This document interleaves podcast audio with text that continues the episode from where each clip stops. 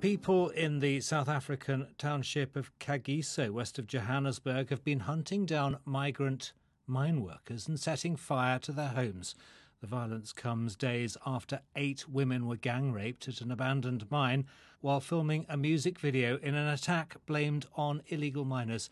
Our correspondent Nomsa Maseko was there. We are in Kagiso, an area west of Johannesburg, where residents have been setting fire to homes that they believe uh, belong to illegal miners known here as Zama-Zamas. Now they're trying to put out the fire because the danger here is that the fire could spread to other homes and all these people around us could lose all their belongings. Now, just last week, eight women were gang-raped allegedly by these illegal miners, and that is why community members have now taken to the streets trying to drive out all the undocumented African migrants who live in this area. There have been raids in this township almost every day since the gang rape happened last week, Thursday. And as a result, more than one hundred thirty illegal miners have been arrested. They are so far facing charges of possession of explosives and illegal firearms. They've not been charged, though, for rape because D N A analysis still needs to take place. Police have said, though, that as soon as D N A tests are concluded, some of the one hundred and thirty men who have been arrested could face rape charges as well.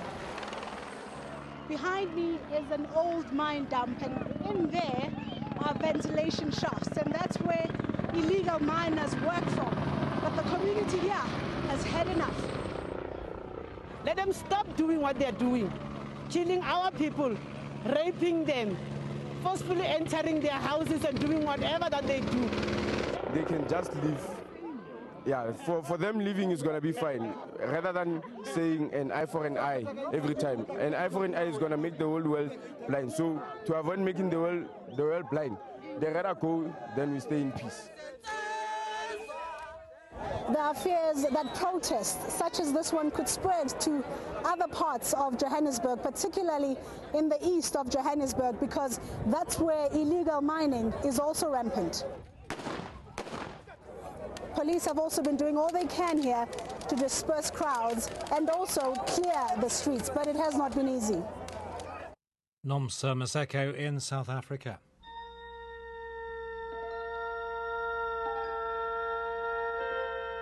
Space, the final frontier.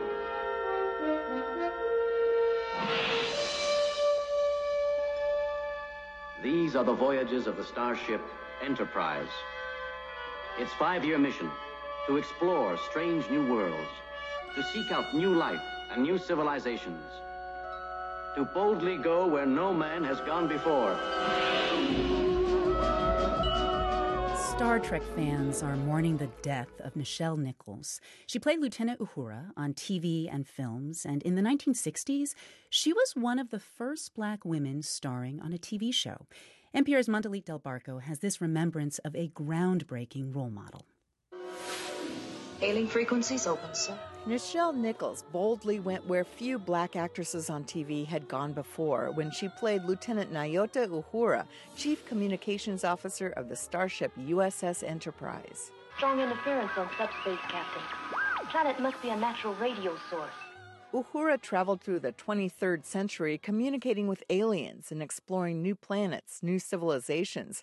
As Earthlings were struggling with racial issues in nineteen sixty-eight, Uhura shared one of the first on-screen interracial kisses with Captain James T. Kirk. I am not afraid. In a Star Trek special on the Smithsonian Channel in two thousand sixteen, Nichols said that kissing scene shouldn't have been shocking. It's just two people like my grandmother and grandfather. Grandpa was white and Grandma was black. Nichols told N P R in two thousand eleven that during the first season of Star Trek, she wanted to quit to pursue her dreams on Broadway. She handed her resignation letter to Gene Roddenberry, the show's creator. He was very upset about it, and he said, take the weekend and think about what I am trying to achieve here, Nichelle. You are an integral part and very important to it. That weekend, she met Doctor Martin Luther King Junior, who was a fan. She told him she was leaving the show. I think I said something like, Doctor King, I wish I could be out there marching with you. He said, no, no, no. No, you don't understand. We don't need you to march. You are marching. You are reflecting what we are fighting for. King convinced her to stay on board Star Trek, and she did through the original nineteen sixties series and six subsequent films. Nichelle Nichols, aiming for the stars. Almost nine decades ago, a few years shy of a century, in fact, a black girl was born in Robbins, Illinois, the year nineteen thirty-two. That girl was actor Nichelle Nichols, who blazed to television fame in the series Star Trek, which debuted in nineteen sixty-six. She played the role of Lieutenant Nyota Uhura, the communications officer for the Starship Enterprise. An actor, singer, and dancer, she was discovered by the legendary jazz and big band composer Duke Ellington. Her stunning beauty and dancer's carriage struck young boys and also inspired many young girls who aspired to a life on the stage. Although the original T V series only lasted until nineteen sixty-nine, it sparked a franchise that continues to this day. As July marked its last Saturday, Nichelle Nichols left this life. Her son, Kyle Johnson, wrote the following message on her Facebook page. He wrote, last night, my mother, Nichelle Nichols, succumbed to natural causes and passed away. Her light, however, like the ancient galaxies now being seen for the first time, will remain for us and future generations to enjoy, learn from, and draw inspiration. Nichelle Nichols played several other roles in her long career, one that played on her science fiction role in Star Trek. She called for applications from women and people of color to join NASA, and thousands of applications poured in.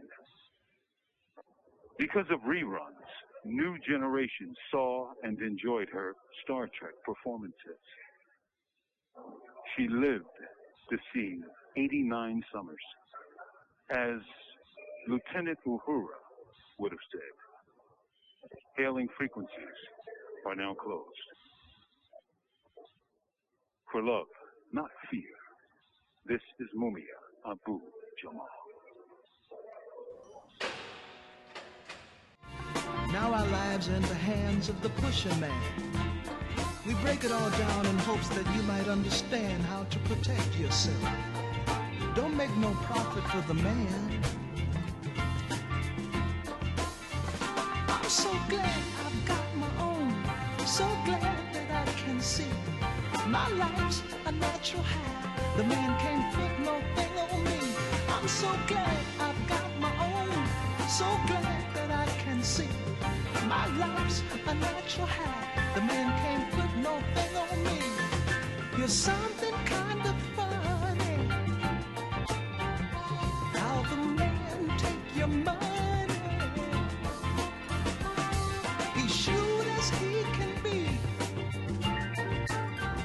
Such a way you'll never see. Superfly, the classic blaxploitation film, celebrates its fiftieth anniversary today. N P R's Eric Deggans talked to several people who made the movie to discover how a scrappy independent film about a cocaine dealer became one of the most influential black-centered films in history. Even if you haven't seen the movie, you probably know the theme song. Oh, Superfly. Along with Shaft, which was released a year earlier, R and B star Curtis Mayfield's theme for Superfly led one of the most successful movie soundtracks of the blaxploitation era. It helped turn the film into one of the most profitable movies of its time, earning millions while briefly dethroning The Godfather as the top film of nineteen seventy-two. Ooh, Superfly. And since then, the movie's gritty, authentic depiction of street life and its flamboyant lead character, a sharp-dressing, karate-kicking drug dealer named Youngblood Priest, helped create archetypes which inspired legions of storytellers and musicians. There's films like New Jack City and T V shows like The Wire. In music, influences range from Mary J. Blige sampling Mayfield's Give Me Your Love for her hit I'm the Only Woman, I'm the only one. I'm the only woman, to Fishbone rocking out on a cover of Mayfield's hit Freddy's Dead. Freddy's Dead. Uh. Still, there's a lot some people don't know about the film Superfly, including the meaning of the title, which describes the high quality of cocaine that Priest sold. Fly was the term at the time. Well, that's fly. You know, looking fly. I put super to it and made Superfly. That's Philip Fenty, a former advertising executive who wrote the script for Superfly. Aware of the success of Shaft and inspired by a burgeoning black-centered independent film and theater movement in New York, Fenty wanted to write his own film. He saw a cover story in New York Magazine about a rising black drug dealer called the Man with the Golden Nose, and then a friend brought a dealer to Fenty's apartment in New York, warning him not to square up or act too straight-laced. He said, boy, don't you square up on me. So, oh, please, come in. It was truly one of the most incredible evenings I've ever spent in my entire life. Fenty worked with Nate Adams, a boyhood friend, who developed the character's signature look by digging up the clothes himself. Adams also found the tricked-out car that Priest drives, a Cadillac Eldorado with custom Rolls-Royce-style grille and special headlights, driven by a guy at a local shoeshine parlor. They team with producer Sig Shore for funds, casting another friend from Cleveland, up-and-coming stage actor Ron O'Neal, as Priest, a smart player seeking one last score to get out of the light. Of course, another reason the film hit big was Mayfield's soundtrack, packed with hits like Freddy's Dead, Pusher Man, and the film's theme song. Todd Mayfield, Curtis's son, said his father began writing songs almost immediately after Fenty and Shore gave him a script, creating songs with stories that added to the film's narrative. The soundtrack made these characters more than one-dimensional, you know, and gave them some depth, and um, it, it made you sometimes think about them in a little bit of a different way than the face value that you were seeing early in the film. But not everyone loves seeing black drug dealers and the street life humanized. Junius Griffin, then president of the N double A C P's Beverly Hills Hollywood branch, is credited with coining the term blaxploitation shortly after the film's release, saying such films exploit black people while encouraging them to embrace destructive ideals. Sheila Frazier, who played Priest's girlfriend Georgia, still sees the word blaxploitation as an insult. Oh, I can't stand it. I, you know, I can't stand it. They didn't call it white exploitation when we looked at Cagney films and a lot of the films that dealt with mafia and bootlegging. Todd Boyd, a professor at the University of Southern California and a cultural commentator featured in the D V D commentary for Superfly, agrees with Frazier. He notes that Priest outsmarts corrupt cops and rivals to get out of a life that's dangerous and depressing. Um, there's a sense of black power mixed with capitalism and uh, this desire to be kind of a street entrepreneur. And, and to put it in a film, it kind of gives that pursuit of life meaning in a way that it wouldn't have had otherwise. Superfly eventually spawned two half-hearted sequels and a twenty eighteen remake film. Many of those involved in making the original movie, including O'Neal and Shore, have died, but the film's influence lives on. Frazier says Superfly succeeded by showing black people something they hadn't seen before. that was one of the rare times that someone from the inner city won. And like he walked away with not one hair touched on his pretty head. Fenty offers a simpler explanation. We in this country love outlaws. We still do. So he was, he came from that, from the bottom. No way to get to the top from the bottom is to be an outlaw. As the nation still struggles with racism, poverty, police brutality, and social decay, the themes in Superfly remain resonant as ever fifty years on. I'm Eric Deggins.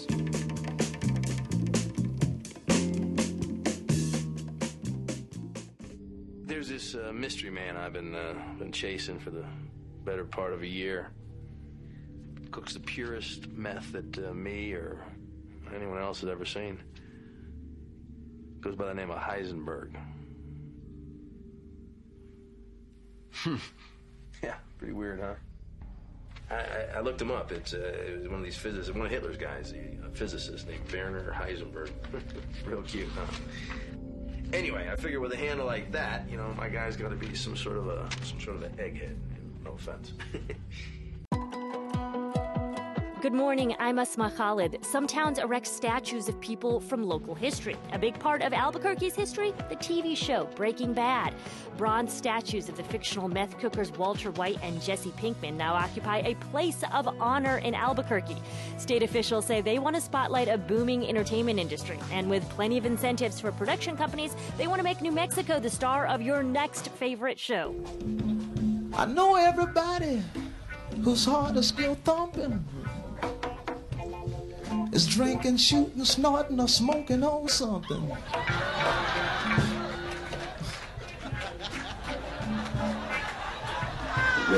I feel like I fell in a hole.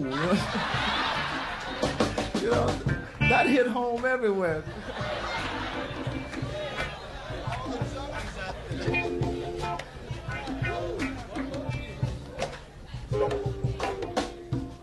Now that might sound funky, so I don't mean to mislead.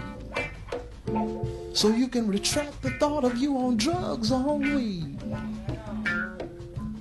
That ain't my business, you know what you do.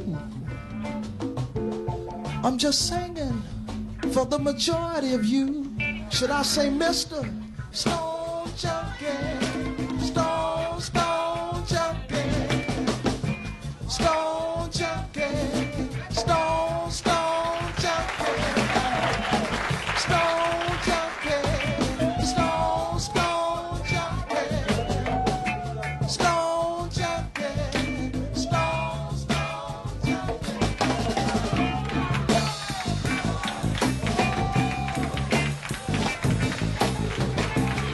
Give my fellas a great big round of applause.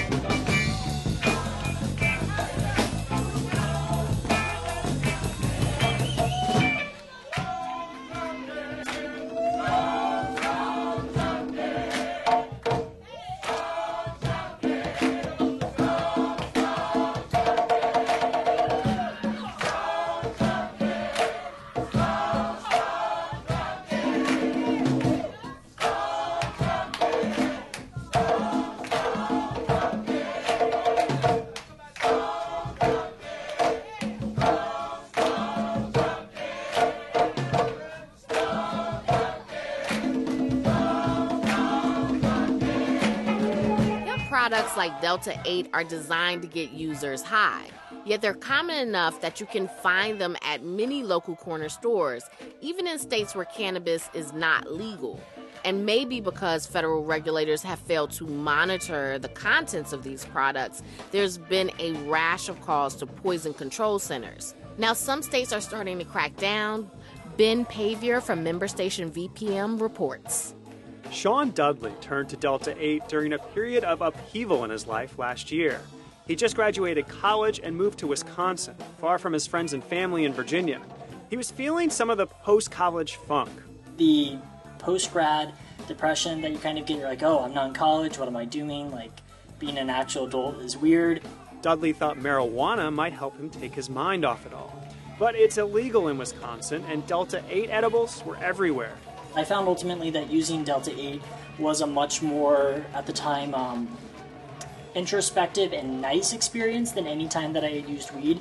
Dudley eventually moved back to Virginia, where adults are allowed to possess marijuana, and stopped using Delta eight. He says the products have their place, but should be regulated. I've definitely had, like, some Delta eight gummies where they have just hit me so hard compared to others. It's something that Nichelle Peace hears all the time. She's a lab director for forensic toxicology research at Virginia Commonwealth University. Peace often tests Delta eight products people send her. There's a lot of concern around these kinds of products. Lucky Charms with a Z, Apple Jacks with a Z.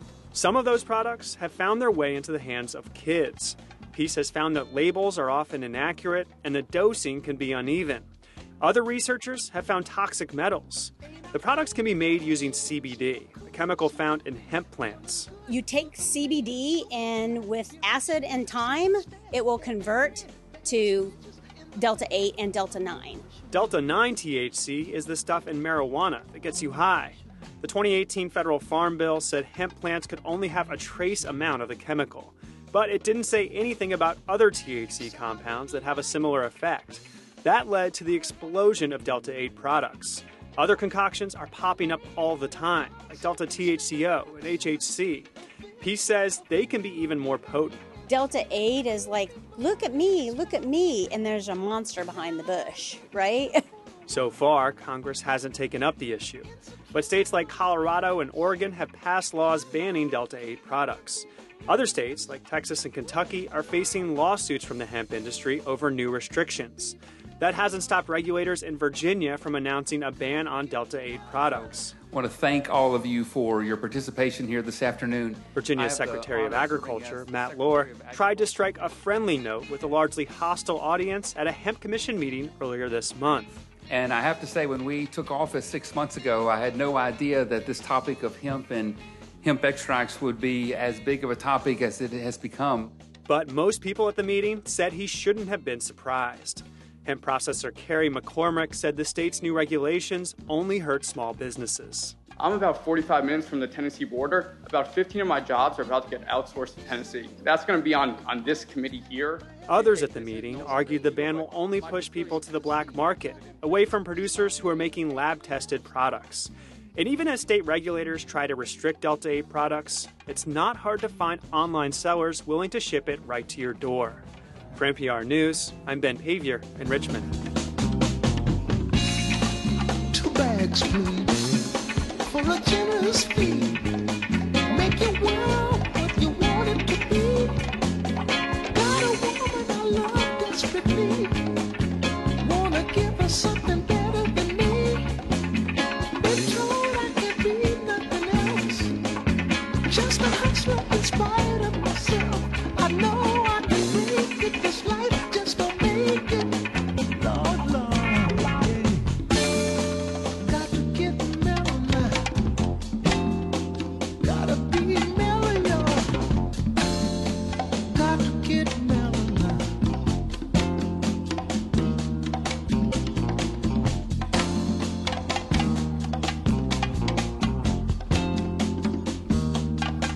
I'm your mama, I'm your daddy, I'm that nigga in the when in need, want some coke, have some weed. You know me, I'm your friend, your main boy, thick and thin. I'm your pusher man.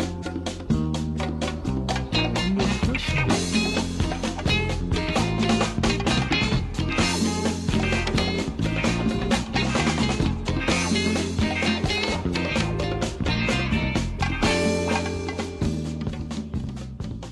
With the ongoing pandemic and conversations around reproductive rights at the forefront, pharmacies are playing an increasingly important role in our health. But for some parts of Chicago's South and West Sides, drugstores are becoming a rarer sight, especially the big chains like Walgreens and C V S. One researcher calls these areas pharmacy deserts. W B E Z's Esther Yoonji Kang, together with the Chicago Sun-Times, looks at this trend. Monica Mitchell has lived in South Shore for more than twenty years, and during that time, she's had to change pharmacies three times. There was a Walgreens a two-minute drive away. That closed. Then there was a C V S, and that was maybe three minutes away. That one closed. There was another C V S about twelve minutes away, and that one was shut down after the twenty twenty George Floyd protests. It's back now, but another Walgreens she used to go to has also shut down. I basically have to travel further and further away to get what I need. Mitchell is a nurse. She knows the importance of medications and access to pharmacies. It is life or death. There's a lot of asthma, diabetes, hypertension in this neighborhood. Not having to go so far out to get the medications that you need because time is of the essence. It, it's needed to save lives. As drugstores provide more vital services like COVID tests and vaccinations, contraceptive counseling and wellness visits, data shows that low-income communities on Chicago's south and west sides have fewer pharmacies than other parts of the city, especially the big names. So we hear these announcements about C V S and Walgreens closing. I just worry because I suspect, based on what I know from the data and the research that I've done, the vast majority of those pharmacies are going to be in low-income neighborhoods. That's Dima Kato. She's a professor at the University of Southern California, but before that, she did a lot of research in Chicago on the lack of access to pharmacies in black and brown neighborhoods. There have been closings in white, higher-income neighborhoods, too. But those neighborhoods have enough pharmacies, so they may be closing there and opening another store somewhere. But when they close in low-income neighborhoods or on the south side, we rarely see another pharmacy opening. Cato calls these areas pharmacy deserts. In Chicago, nearly half of black neighborhoods are pharmacy deserts compared to just one percent of white neighborhoods. That's the widest gap in the nation.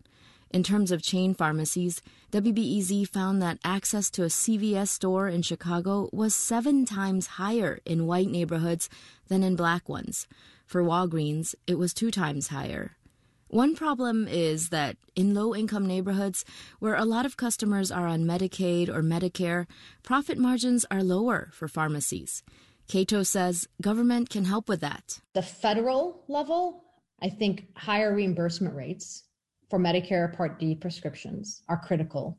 Opening networks, making sure pharmacies in low-income minority neighborhoods across the country, whether it's an urban area or rural, are in those networks, so people could actually go there to get their medications. Another way is to make policies to ensure that companies that open in low-income neighborhoods, well, stay. There has to be more accountability, really, and responsibility. You can't just serve certain neighborhoods and leave. And, you know, your response is, you know, it was a business decision. W B E Z and the Chicago Sun-Times reached out to Walgreens and C V S. Walgreens says in the Chicago area, ninety-nine percent of residents live within two miles of a Walgreens. C V S says its closings are a small percentage of the company's overall store presence in the city. But that's little comfort to Renita Johnson.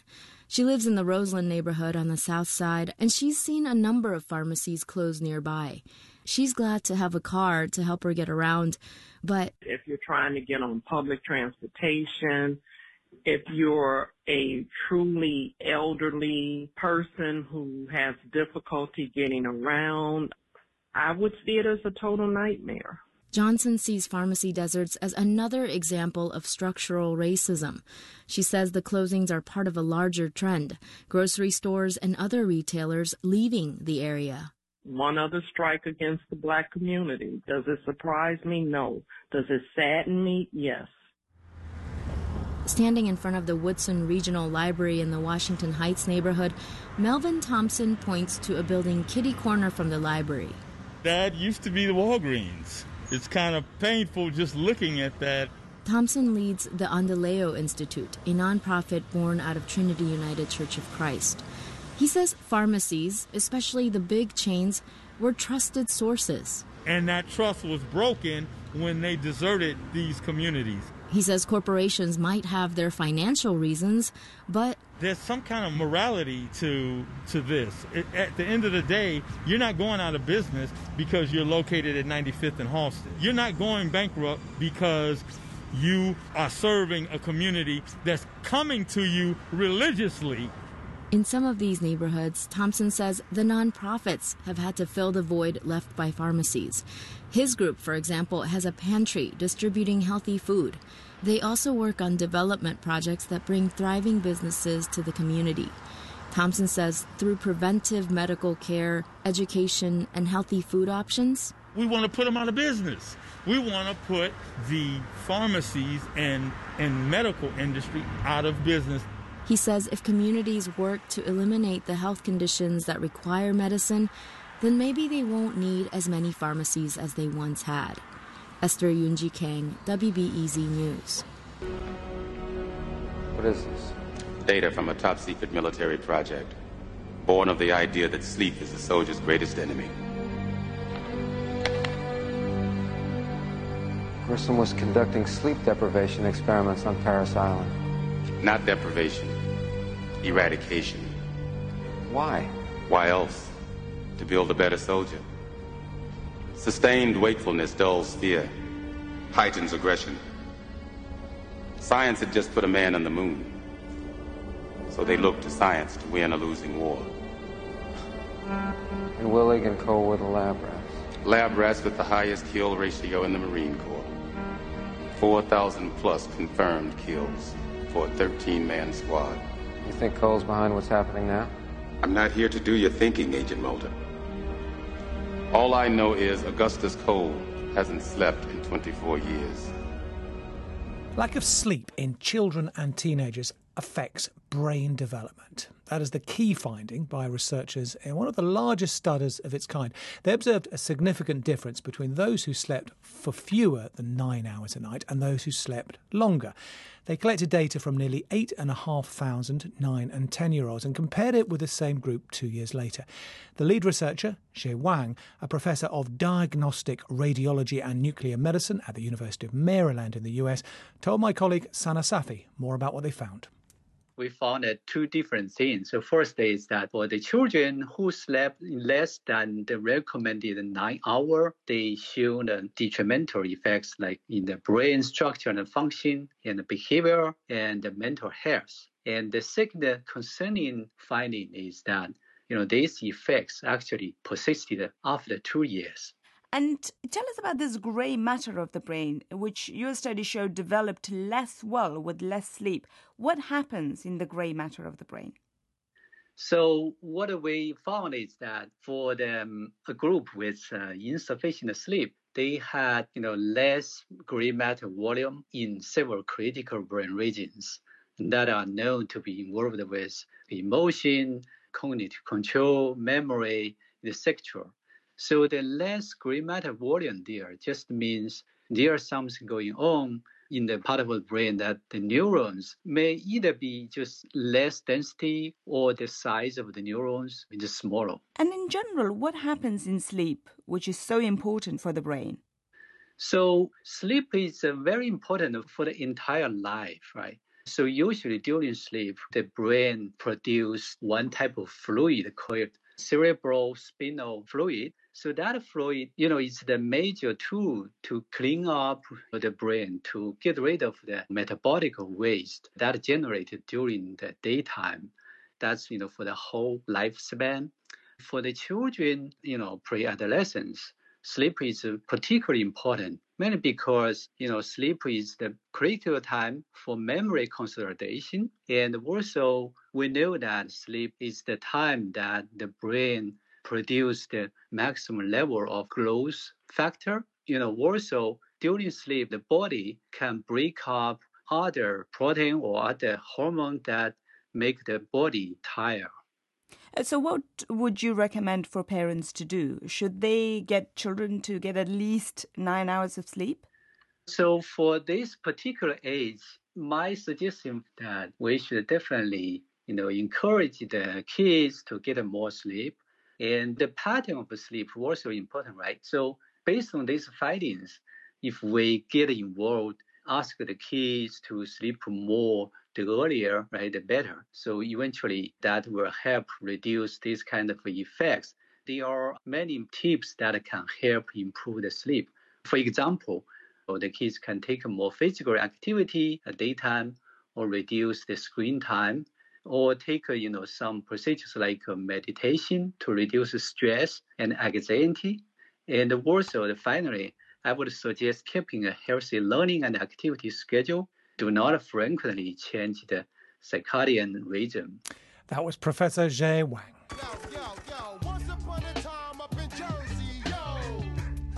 What if you could get traffic fatalities down to zero? Well, the city of Hoboken, New Jersey, just across the river from New York City, seems to have done it. Nobody there has died from a collision with a car in four years.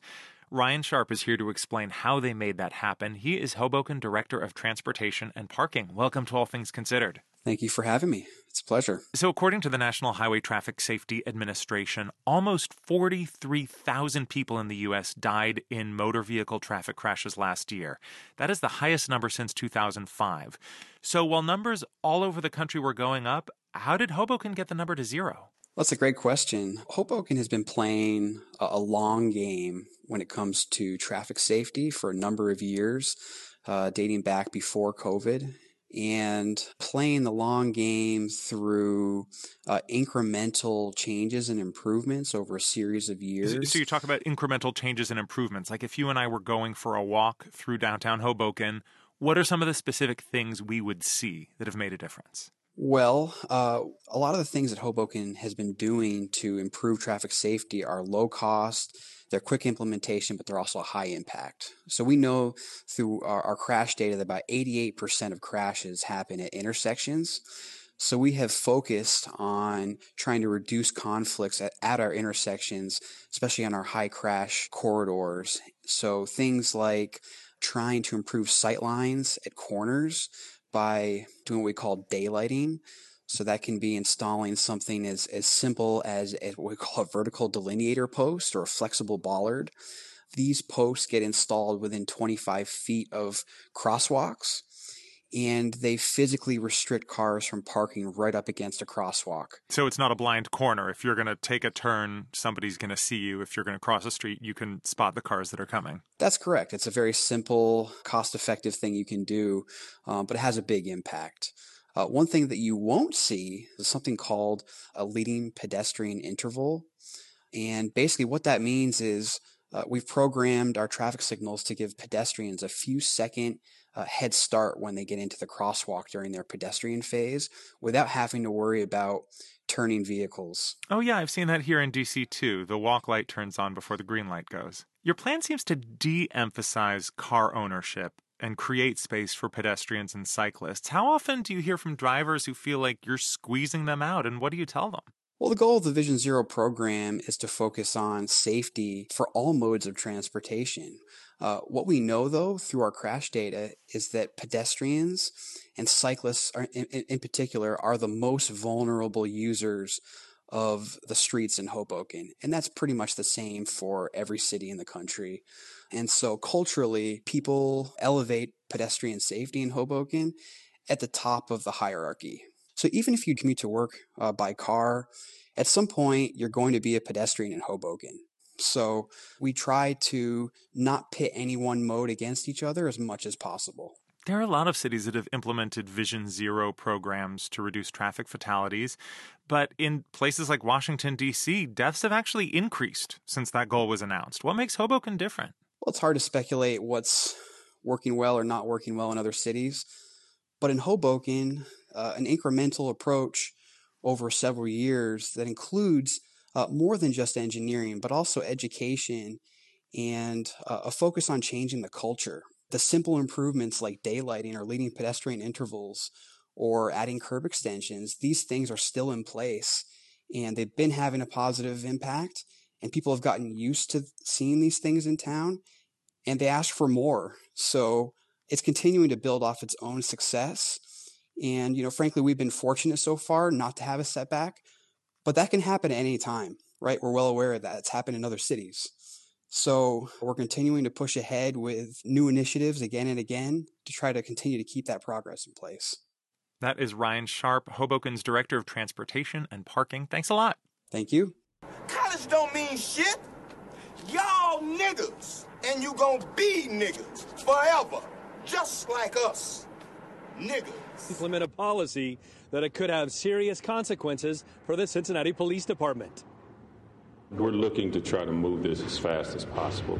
Cincinnati Councilman Scotty Johnson is upping the ante on his push to change a policy that governs what happens to police officers caught using language that's racist, homophobic, or misogynistic. Johnson wants officers who utter offensive words while on duty dismissed from the force ASAP. As we've reported, it's become an issue after four officers, one of whom is now in Evendale, have faced disciplinary actions in the last four years for using the N-word. It's important that we move this as fast as possible with the administration to get this implemented. Time frame, I mean, is language being looked at right now? We would, we would, we were trying, we would love to see something in place by the end of the month. One point of debate will likely center on what's called progressive discipline, which describes the way officers who make mistakes are punished now. It's an approach that allows for second chances, but it could become divisive since Johnson and others are calling for zero tolerance. The code that dictates the progressive discipline needs to be changed right now. First thing you need to know uh, that uh, the union agrees uh, racial slurs, homophobic statements, those are always wrong and they should not be tolerated. But we have to talk about progressive discipline, reasonableness whenever we're talking about administrative law. And whenever I hear zero tolerance, I always think of the kid who chewed his Pop-Tart into the shape of a gun and was dismissed out of school for that. You have to allow for past records. You have to consider other things rather than just an absolute zero tolerance. That means we're taking other people's judgment out of this completely. Now, in addition to F O P leader Dan Hills, who you just heard from, I also spoke today to the president of the Sentinels. That's the union that represents African-American officers here in the city. Captain Danita Pettis said she's waiting to see what's in the proposal when it's finally crafted before weighing in. But like Hills, Pettis said uh, nobody should use offensive language like the N-word. Reporting live tonight, Todd Dykes, W L W T News five. Todd, thanks so much.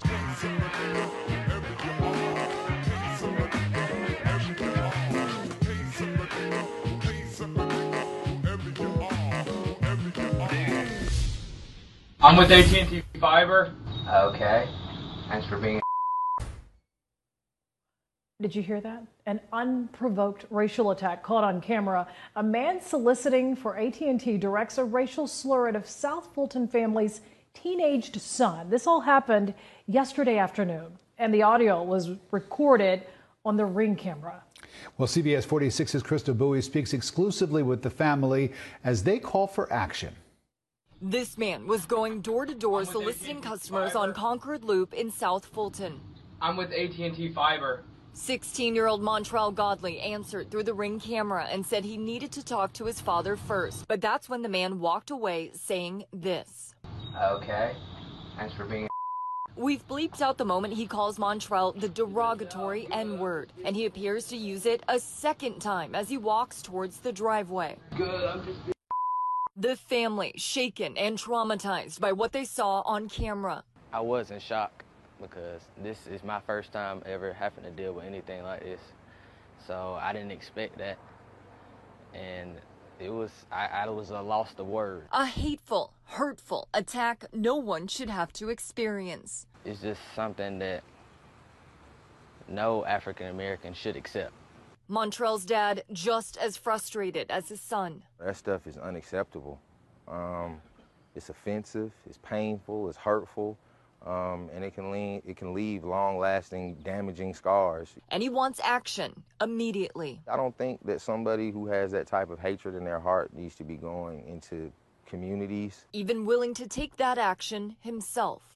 Somebody need to sit down and talk to him. I'd even be willing to sit down and talk to him and explain to him, like, the damage that you cause with the choice of words that you use. A T and T says they have terminated the relationship with the vendor. They released a statement saying in part, quote, "This vendor's behavior is vile and offensive and goes against everything we stand for as a company." And if you have additional information, the family hopes that you report and also speak up about what you saw and what you heard. Reporting in South Fulton, Crystal Bowie, C B S forty-six News. Let me say something that gets to the very crux of the matter, and this may be offensive for some to hear who are not on the side that we're on. White people, we have been the problem for four hundred yeah. years. Say that again. Let me say it one more time for those of you who didn't hear me. White people, we have been the problem for four hundred years. Yeah. Napleton man now in jail tonight, accused of attacking a woman out for a walk. fifty-four-year-old Stephen Huss was arrested on Friday, now charged with battery, robbery, and disorderly conduct in an incident in an alley behind his home. Emily Matusik spoke with a woman attacked by Huss, who recorded part of the incident on her cell phone. Emily joins us now live in Napleton with more. Emily. Yeah, Bill, it was a rough twenty or a rough day uh, for twenty-two-year-old Natasha Fuller, who went for a walk at about five o'clock last Friday. Again, in this alley behind me, she was attacked and remains fearful tonight. I was alone. I was non-responsive. I wasn't really paying attention. Like I said, I had been crying before that, just listening to my music and.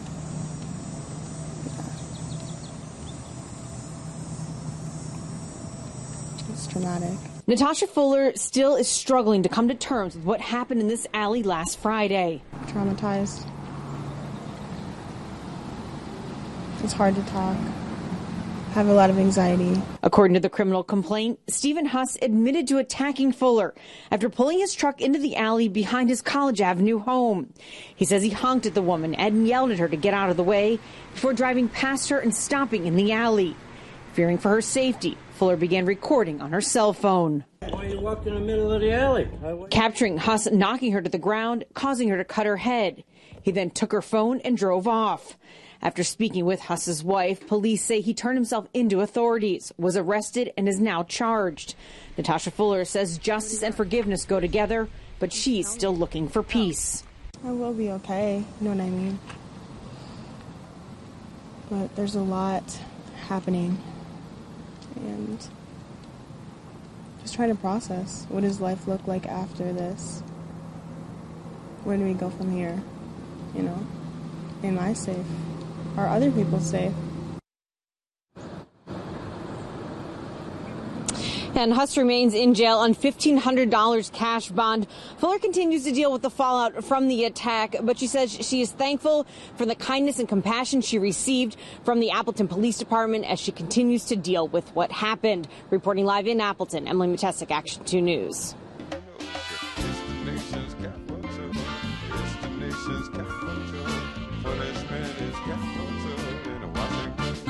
A federal judge has sentenced a former oil worker from Texas to more than seven years in prison in a case related to the assault on the U S Capitol. The sentence is the hardest punishment yet in a case connected to the riot. N P R Justice correspondent Carrie Johnson reports. Guy Reffitt stands in a class of his own, the judge said, because he didn't just want to stop the electoral count at the Capitol. Instead, he wanted to overthrow the government and yank House Speaker Nancy Pelosi out of the building. Reffitt didn't assault police on January sixth, and he didn't break into the building. But he did bring a gun holstered on his hip, and he waved rioters past him to overwhelm law enforcement. Prosecutors said Reffitt is still portraying himself as a martyr, willing to take a bullet for freedom, and issuing belligerent statements from inside the D C jail. When it came time for Reffitt to speak, he said January sixth was a big blur, and that he had acted like an idiot. Reffitt promised not to associate with politics or militia groups from now on. The judge said she'd sentence him to seven and a quarter years, but she declined to add more punishment for domestic terrorism. Outside the courthouse, Reffitt's wife Nichelle said her husband had backtracked in court to get the judge to show mercy. We are patriots. Guy was a patriot that day. He will always be a patriot. In some ways, the Reffitt family has been divided, just like parts of the country, daughter Peyton Reffitt said. Americans are not a united country. We are divided, and that is not okay. Peyton said her father wasn't the leader at the Capitol. Because it was Trump's name on the flags, that's what I meant. That's all I meant. Another daughter, Sarah, also invoked former President Donald Trump. To mark my dad as this horrible person, and then having him prosecuted like this, when somebody is maybe even able to get elected again, doesn't seem right to me. Their brother Jackson turned in their father to the F B I and testified against him at the trial this year. Jackson didn't turn up in court this week, but he sent a letter asking the judge to get his father mental health services. Refit has already spent more than a year and a half in the D C jail.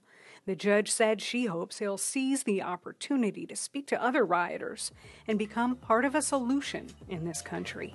Carrie Johnson, N P R News, Washington. You know, and uh, I'll never forget after one of our championships, Frank says, "Hey, Russ, after the season's over, why don't you come down and spend a week with me down in Kentucky?"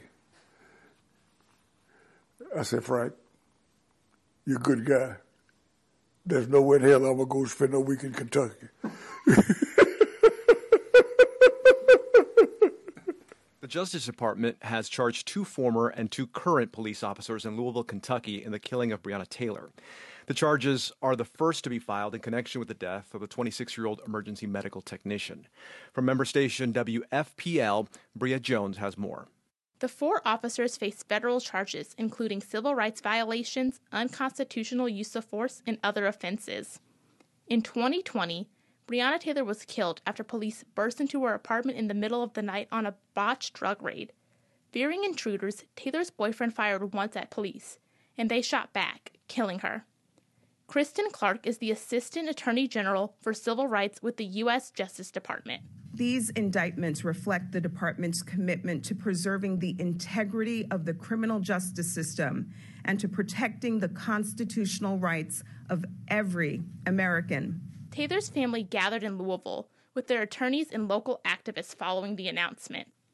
Tamika Palmer is Taylor's mother. She's always maintained that the police had no reason to be there, and then they lied about what happened. Y'all learning what we've been seeing was the truth. That they shouldn't have been there and that Breonna didn't deserve that. Y'all learning that today that we not crazy. Palmer said for the past two years, people did not believe her when she said that there was something wrong, that there was a cover-up. But she says the D O J's announcement shows officers obtained their search warrant fraudulently. Palmer specifically called out Kentucky Attorney General Daniel Cameron's lack of action in properly investigating her daughter's death. He was dead wrong. Yes, dead wrong. It didn't start with him, but he had the first, he had the right to do the right thing, and yeah. He chose not to.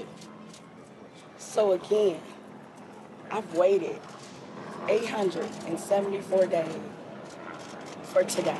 There's still an ongoing federal investigation into the Louisville Police Department, looking into whether it has a pattern of misconduct. That investigation is separate from these charges. For N P R News, I'm Bria Jones in Louisville.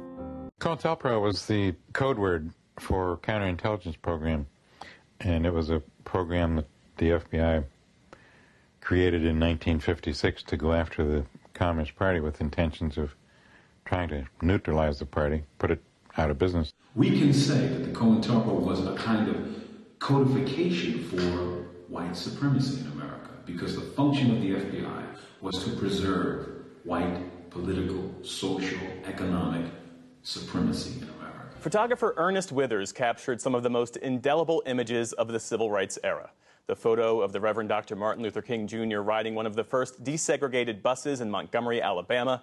The iconic image of black sanitation workers carrying "I am a man" signs in Memphis. And he was the only photojournalist to document the entire trial in the murder of Emmett Till. But Withers was also an F B I informant, funneling information to the Bureau about the civil rights movement and its leaders. Pulitzer Prize-winning journalist Wesley Lowery joins us now to talk about his new podcast called Unfinished, Ernie's Secret, which explores the government's efforts to infiltrate and disrupt the civil rights movement and the man who was caught in the middle. It's great to have you here. The podcast is phenomenal. Thank you so much. I'm glad you're enjoying it. So tell me more about Ernie Withers, who he was apart from his life as an F B I informant, because his biography in so many ways is a cross-section of Memphis history. It's a cross-section of American history. He's this World War Two vet, the first, one of the first black cops in Memphis, and then he becomes a freelance photographer. Yeah, Ernest Withers is fascinating, and he gets into photography in part while he's in the armed services. Uh, he would take photos um, and of the uh, other enlisted men and sell them to them so they could send them back to their wives and girlfriends, or maybe both their wife and girlfriend, depending on the guy, right? Selling them, not giving them. Yeah, correct, right? Yeah, yeah. Well, look, he, he was, he was a, a smart, industrious guy, right? And so he, when he gets back to Memphis, uh, does a stint as a police officer, but then becomes essentially the black photographer in Memphis. And so he documented everything. Homecomings, repasts, just everyday black life. He also uh, was obsessed with Negro League baseball, and mm. so he would travel and, and, and shoot photos of all of these black baseball players across the country. And then also Memphis has Stax Records at it. And so he photographed so many musicians, be it uh, Elvis and Aretha Franklin and Tina and Ike and, and so many folks. And so, in fact, when you go to Memphis, uh, his old studio on Beale Street is now a museum uh, yeah. where you can see this remarkable uh, collection of photographs by Ernest. And how did he find his way into those moments where he was so close to Doctor King and so many other icons of the civil rights movement? Ernest Withers is probably best known for his civil rights work. He photographed basically every major campaign across the South. He's present when James Meredith is integrating Ole Miss. He's in the room when two men are being charged with the murder of Emmett Till. He's there when King is riding the first desegregated bus. And part of it was that he was just kind of everywhere. He was someone you trusted. He was a piece of the furniture, you know? And, and he was someone who, especially the civil rights leaders, knew and respected and believed would tell the story accurately, right? That, that would document what was happening. And so people were happy to have Ernest around. You know, Andrew Young, uh, one of King's chief lieutenants, told us, you know, that they always answered Ernest's call. If he wanted information, mm. they always gave it to him.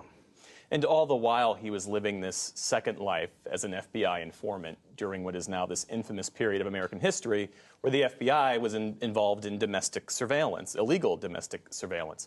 Why wouldn't Ernest Withers be valuable to a J. Edgar Hoover at the time?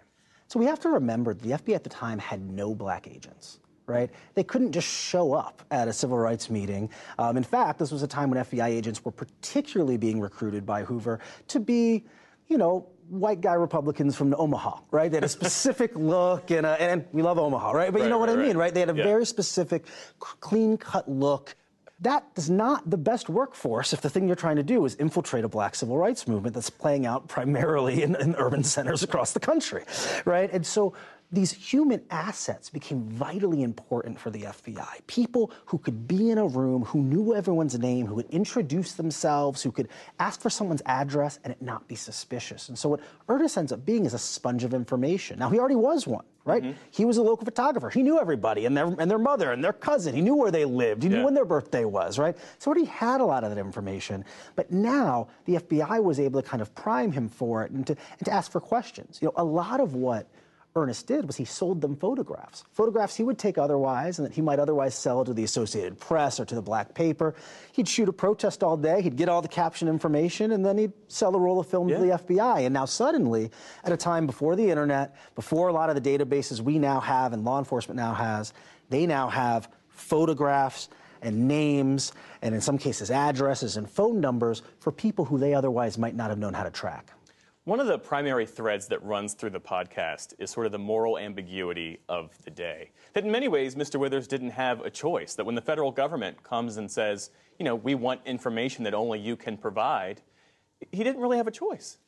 It's interesting, right? When you listen to Ernest Withers' family and the one time he ever addressed this before he passed, right, there's an insistence that he was not an informant in the, the worst sense of the word, right? That he was someone who was selling photographs, uh, that the F B I was a customer like anyone else, and that also, what was he supposed to do? He's a black man at a time when black men don't even have the right to vote. The federal government has come to him and said, we need to stop the communist infiltration, uh, because that was the pretense under which Hoover uh, harassed the civil rights leaders, including King. And here you have this black man with six children to feed, who's not particularly wealthy, and how do we gauge now, so many years later, if he thought he had a real choice when he was asked to do these things, or if he didn't? As I was listening to the podcast, my ears perked up when I heard the voice of Ambassador Andrew Young. The reason I bring him up is because he told you that he wasn't surprised that there was someone spying on the work that they were doing, that there was an F B I informant in their midst. But he also suggested that he didn't care all that much, that in his mind, he had nothing to hide. The S C L C at the time had nothing to hide, and as he saw it, it was good to be super transparent whether it was with the F B I or whomever, about the work that they were doing. That is what Andrew Young said. It's actually interesting because I've gotten a lot of feedback on that particular quote from people, right? I know I know modern-day activists who are like, what's wrong with Andrew Young? Is he, is he serious? Like, yeah. can, can you believe that? I've heard from other people, oh, I guess that makes sense. I bet those activists are pretty young. Yeah, so they yeah. are, right? Yeah. yeah. And, and I... I think it cuts in a few different directions. The first is that a lot of the people from the time, people who knew Ernest in real time, have been pretty forgiving of, of this information that's come out. Part of it, I think, is that so much time has passed, right? A lot of this is in, in the rearview mirror. Uh, there's also a reality where, as frustrated and upset as people are about the F B I surveillance, the idea of holding Ernest personally accountable for what was clearly the sins of one of those powerful institutions in American society is something I think a lot of the black activists are willing to, you know, kind of be kind about. Uh, but there are other activists who are furious with him, who, who are really upset. Dick Gregory, when this news initially broke, called him a Judas. I do wonder if we could go back in time and, and interview an Andrew Young, forty years younger, fifty years younger, if perhaps he might be less generous to Ernest Withers in real time yeah. as he is in retrospect. It's an interesting question. Wesley Lowery, the podcast, is a fascinating look at a really important Uh, part of American history. Congratulations. I've seen top secret documents from the White House authored by Nixon communicating with J. Edgar Hoover specifically about the Panthers. The Black Panther Party was looked at as the number one threat to the internal security of the United States of America. These are word by word, verbatim quotes from J. Edgar Hoover. Albert Woodfox, who was held in solitary confinement longer than any prisoner in U S history, has died at the age of seventy-five due to complications of COVID nineteen. The former Black Panther and political prisoner won his freedom six years ago after surviving nearly forty-four years in solitary confinement. He helped establish the first chapter of the Black Panther Party at the Louisiana State Penitentiary in Angola to address horrific conditions at the former cotton plantation. In nineteen seventy-two, he and a fellow imprisoned Panther, Herman Wallace, were falsely accused of stabbing prison guard Brent Miller to death. Woodfox and Wallace always maintained their innocence and said they were targeted for their organizing with the Black Panthers. Miller's own widow would later urge the state of Louisiana to free Albert Woodfox after she became convinced he was innocent. Woodfox, Wallace, and a third Black Panther, Robert King, were collectively known as the Angola Three. For decades, Amnesty International and other groups campaigned for their release. Robert King was freed in two thousand one. Herman Wallace was freed in two thousand thirteen, only after a federal judge threatened to jail the warden of Angola prison if he refused to release him that day. Herman Wallace died one day after his release of liver cancer. But the state of Louisiana continued to refuse to release Albert Woodfox. He was eventually freed on his sixty-ninth birthday, February nineteenth, two thousand sixteen. We're joined now by three guests. Robert King was imprisoned with Albert Woodfox for decades at Angola. The two of them and the late Herman Wallace were known as the Angola Three. Corrine Williams is with us from Middlesex, New Jersey. She's one of Albert Woodfox's longtime attorneys. And in New Orleans, we're joined by Albert Woodfox's brother, Michael Mabel.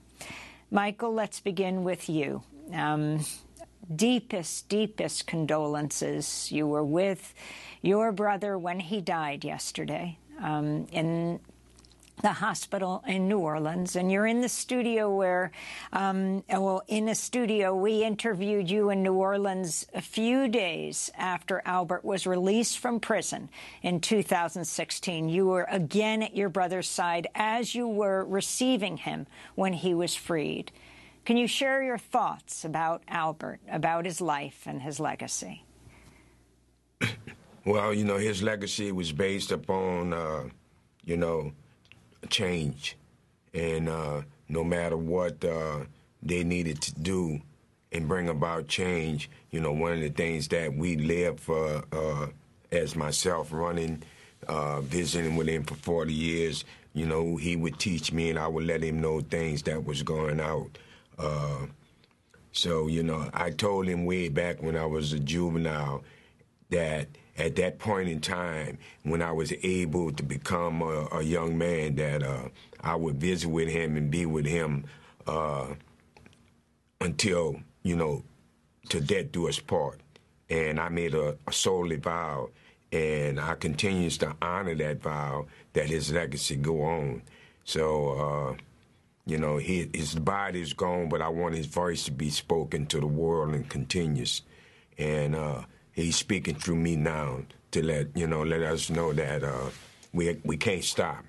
You know, there's a lot of change need to be done, and, uh, you know, whatever we can do, and that's my plight, is to con- is to continue to do what he would want done, and I promise him in that. So, you know, it was kind of hard, you know, but it only strengthened me. And, uh, you know, I just want to keep his legacy going, uh, you know, and I just want to, you know, like you said, like Gladden, I said, change is going to come. And, uh, and anything I can do to honor that, to make that change, I want to be a part of it. I want to turn to a clip of you sitting next to Albert three days after his sixty-ninth birthday, uh, that moment when you came on Democracy Now! And uh, he was free. This is what you said then. The only thing I felt and the only thing I can answer is that I know he's a free man when I'm able to walk across the sill of the door with him. And that reality set in when we was able to do that. We're showing the picture of the two of you together, uh, Michael. What was it like when he came out of prison? You were there to greet him. Uh, when he came out of prison, uh, I, I noticed one of the things, you know, that uh, uh, he was free. He was free. And uh, one of the things that he done before he died, and we talked about this many years ago, that he, wa- he wanted his mind to be free. And, you know, that's one of the things they have in this book, you know, definitely stating. But, uh, you know, he was a free man, and he's free now. And, you know, I speak, you know, for him and through myself to the world. And I just want them to know that, uh, you know, that's one of the things we got, and that's one of the things we made vows to each other as brothers, that, uh, you know, we would never uh, give up hope. And I think that may have helped him, and I'm glad— as his brother played a big part of uh, con- uh, allowing him to t- feel that that hope had came and that freedom was there. You, you know, know, that day that we interviewed you and Albert, we also interviewed Robert King in that same studio, the three of you. Robert King, who, when he got out of prison um, uh, about fifteen years earlier, just traveled the country talking about who remained in prison. At the time, it was Herman Wallace and Albert Woodfox. Then Herman got out. Um, when a judge threatened the warden, if he didn't release him that day, he would imprison the warden. And uh, Herman got out only to die in the next days of liver cancer. Robert King, you never stopped. And this is what you said as you sat also next to Albert Woodfox when he was free. Uh, when you hit bottom, there's no place but up to go, and Angola was the bottom. They even call it the bottom, and rightly so. And so we were trying to get out that bottom, and Amber, one way to get out the bottom is to try to come up and and do some things to kind of offset the situation that, uh, uh, you know, the, the, the sad situation that was going on in prison. But it, it was a comfort also to our, our own mind. I mean, we were politicized. We had... Uh, understood, you know, that we were, or why we were being uh, targeted and and and and punished, and this give this give meaning to why we should struggle more so, because, you know, it was an unjust reason, um, an unjust position we were in, and we had to struggle against this. So that's Robert King in two thousand sixteen. Um, Robert, you're joining us on the phone. Our condolences, our deepest condolences to you as well. Joining us from not far from where Albert succumbed yesterday to COVID. Um, your thoughts? Hi, Amy. Um, you're referring to me? Amy? Yes. Hi, Robert. If you can share your thoughts today on yes, your so, uh, on on Albert Woodfox, his life and his death.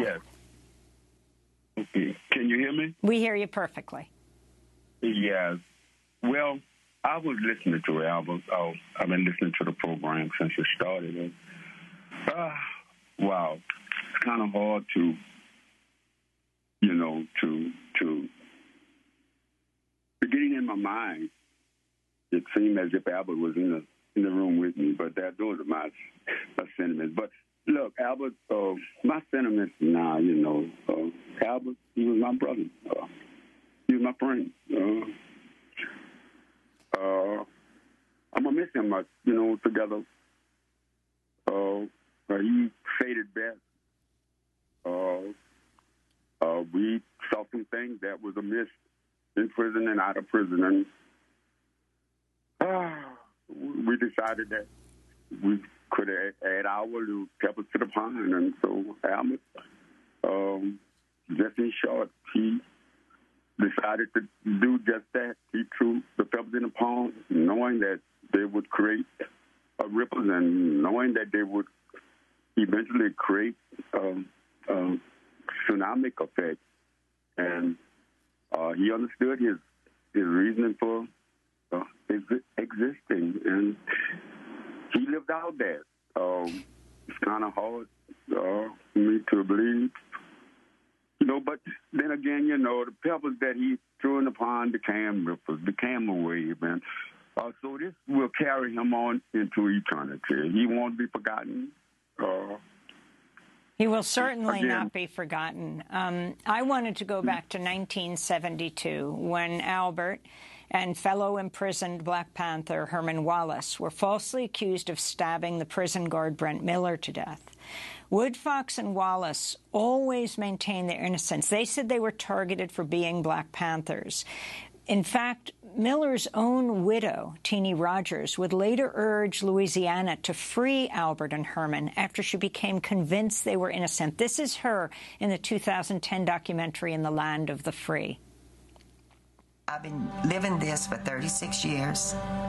There's not a year that goes by that I don't have to relive this. And it just keeps going and going. And then these men, I mean, if they did not do this, and I, I believe that they didn't, they have been living a nightmare for thirty-six years. So that, that was Teenie Rogers. Um, Corrine Williams was one of Albert Fox's longtime attorneys, but that doesn't really describe her relationship, his beloved attorney, Corrine Williams. Corrine, can you talk about the significance of why he was held, like Herman Wallace uh, and like Robert King, for so many years, again, uh, to be this dubious distinction of the longest-held prisoner in solitary confinement in this country for over forty-three years. Yes, good morning, Amy. Um, and I, I can talk about that. Um, as you mentioned, he was convicted wrongfully in nineteen seventy-two, along with Herman Wallace, for the murder of this corrections officer, Officer Miller. Um, and at the time, just by happenstance, the Supreme Court had declared the death penalty unconstitutional in America. And so, you know, our position had been, based on the evidence as we litigated the cases in Herman's case and, and Albert's case, that prison officials really um, put them in the cells and, you know, told them that they were going to throw away the key since they couldn't execute them. So it was intended to be a extra punitive um, sentence that was not, you know, given to them by a judge or through any lawful process, but by these prison officials at Angola Prison. Um, and for the next, you know, in Albert's case, forty-four years, nearly forty-four years, um, they were not only fighting to clear their name and overturn their convictions, but also fighting against these unconstitutional conditions that they were in of twenty-three hours a day in isolation um, for basically the duration of their life sentences is what uh, the prison officials of Angola Prison were seeking. We only have thirty seconds, but if you can say how you finally got him out. Oh, well, it certainly wasn't me alone. There was a legion of uh, lawyers, paralegals, experts, and then people all across the world and um, in communities near and far um, who supported these efforts of rolling boulders up mountains uh, to get Mister Woodfox out in twenty sixteen. And, you know, since we're limited on time, I'll just say, Amy, I'm so glad that you played the clip of Albert talking about, you know, if a cause is noble, a man can carry the weight of the world on his shoulders. Russell did all the winning because Russell understood team, Russell understood sacrifice, Russell understood what it took to win. With all that said, his greater impact was had off the court. He was one of our last. We are, unfortunately, now in a time because of, you know, age, we don't have many remaining true civil rights icons. He was one of them. We lost John Lewis a couple years ago. We lose Bill Russell yesterday. And for all of that, Brew, for all the winning, for all the sacrifice, how was he treated? You mentioned how Boston fans treated him, and that was in the contemporary times, breaking into his home, vandalizing his home. But even far after the Russell era, you would have discussions of who's the greatest Celtic, Cousy, Havlicek, Bird. Well, what all three of those guys have in common is they're all white and they're all worse than Bill Russell was. How did the media treat him? Well, terribly. When he got the job as the head coach, he was asked in his opening press conference if he was going to be racist against white players. And you said it. How did our government treat him? Well, they put him under surveillance, as you mentioned, and called him, quote, an arrogant ne- Negro, end quote, who's mean to white children. This is G B H eighty-nine point seven. I'm Arun Roth. As you've been hearing, Boston Celtics icon Bill Russell has died at the age of eighty-eight. Besides winning eleven championships for the Celtics as a player and as the first black head coach in all of North American sports, Russell was a devoted civil rights activist who refused to separate his politics from his play. That made him enemies, including, perhaps especially, here in Boston. With us to talk about Russell and his relationship with the city where he spent his career is Peter Roby, former athletic director at Northeastern University and the interim athletic director at Dartmouth. Peter, thanks for joining us. Nice to be with you, Arun. Thank you so much. So th- this phrase uh, I've heard, Bill Russell as the N B A's first black superstar, is, is, is that a fair assessment in a line? Well, it's interesting that people would suggest that he was a superstar because that's not how he saw himself at all. He was such a team-oriented player uh, that uh, it was always about team success. And so uh, he was the most uh, uh, most successful, the winningest player in the N B A. But to suggest that he was a superstar, uh, you know, I'm not so sure that he would like that moniker uh, applied to him. Interesting. And, uh, you, you know... he would have been an icon no matter what for his greatness and for being a black player at the time, but there was a lot more to to, to what he brought in, in terms of when we're talking about his civil rights legacy, his civil rights stances. Could, could, could you talk about that? Well, for sure. I mean, he was uh, he was courageous, you know, at a time that it was really difficult maybe to be that way uh, because you weren't getting a lot of support. Uh, most of the people that would be speaking outwardly about Uh, Bill Russell would likely be more negative than positive because he did make people uncomfortable. Not only did he make people uncomfortable when he played uh, on the court because he was just so, so good at what he did, he was everywhere, uh, but he also made people uncomfortable because he wasn't afraid to speak his mind. And I think the city of Boston, uh, despite their uh, protestations, Uh, would recognize that they're better for it, and certainly our country's better for it, and the people that he advocated for are better for it, for sure. And speaking of, of Boston in particular, because I've been hearing a lot about this t- today, you know, Russell himself once referred to Boston as a flea market of racism. Um, there was that horrendously awful racist uh, incident when, when his, his home w- was vandalized during his time uh, with with the Celtics, his, his, home, his home here in Massachusetts. Um, Can can you talk a bit about that? I mean, Russell, in the context of uh, of, of Boston and the racism here. Yeah, I mean, you know, he put up with a lot, and I think one of the things that people uh, can't um, forget is much of what happens in Black families is the, the um, stories that are told from generation to generation about the lived experience. And so for him growing up in Louisiana, which was highly segregated, uh, his grandfather uh, being a, a Black man and likely uh, descendants of slavery, if not a slave himself, a sharecropper probably for sure. Um, having uh, his father and his grandfather kind of uh, reliving and telling the stories about what it was like to be a Black man in America, and then to see their, their progeny um, get to the levels that he got both in college and in the professional ranks, and then what he stood for as a Black man in America had to be a source of real pride for his family. But, you know, he, he had that kind of background and perspective. And so part of the reason I think that he was so uh, unwilling to do autographs, for example, was he thought it was uh, um, something that was disingenuous, because people that were probably um, uh, willing to discriminate against him in any other part of their lives were asking him for an autograph and suggesting that he was their, uh, he was their idol. So, uh, you know, there's lots that is, is weaved into this, this experience that he lived, lived for eighty-eight years. And uh, you, you have to keep all of that in perspective.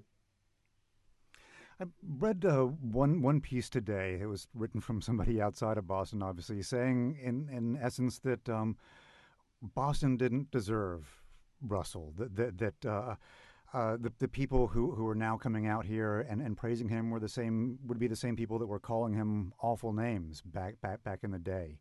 Do, do you do you think that's fair, or do you, do you think that this the city has changed since the, the worst kind of incidents that we, we saw of, of that time? Do you, do you think? Yeah.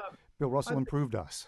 I think it's changed. I do I do think he's improved us. I think he challenged people to think differently.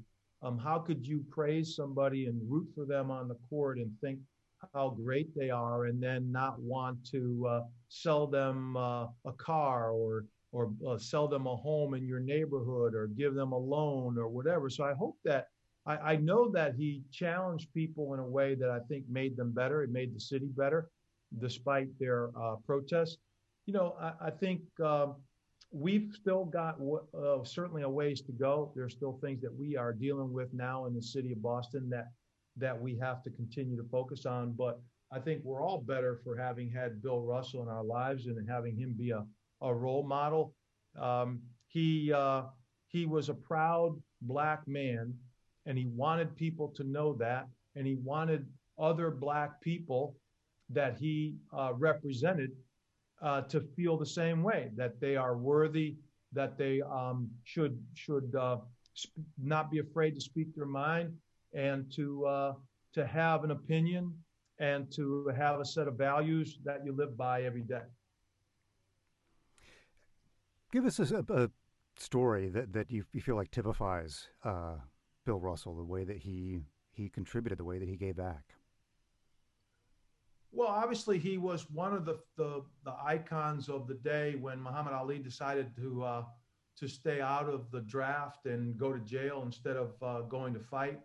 Uh, that was very unpopular at the time, but he and Jim Brown and other Black uh, athletes and uh, civil rights folks rallied around uh, Muhammad Ali. Um, one other story that I uh, remember from reading some of the books that he wrote and talked about uh, with Red Auerbach uh, was when they were they were on an exhibition tour of the Celtics in the in the South, uh, and the players couldn't um, stay at the hotel. Uh, the Black players on the Celtics couldn't stay at the hotel where the white players were staying, and so he went to Red Auerbach and said, you know, we're not we're not going to play, and um, we're we're we're going to sit it out. Uh, and so he took a stand, uh, didn't care what it meant in terms of uh, what the Celtics might do or what the N B A might do or what the local folks might do. A- and you can imagine what the other Black players on the Celtics at the time thought uh, about Russell as a leader, that he was willing to step out there as the ultimate leader of the Celtics and take that stand and say, this is unacceptable. And if we're not going to protest this, if the Celtics aren't going to take a stand, uh, then the Black players aren't going to play. Peter, it's been great speaking with you about this about this great man and getting some more perspective on him. Thank you so much. Well, thanks for having me, Arun, and uh, it's it's worthy of our attention for sure. Definitely. That's Peter Roby, former athletic director at Northeastern University. He's now leading school athletics at Dartmouth. This is G B H's All Things Considered. Context of white supremacy. Nichelle Nichols, Albert Woodfox, Bill Russell.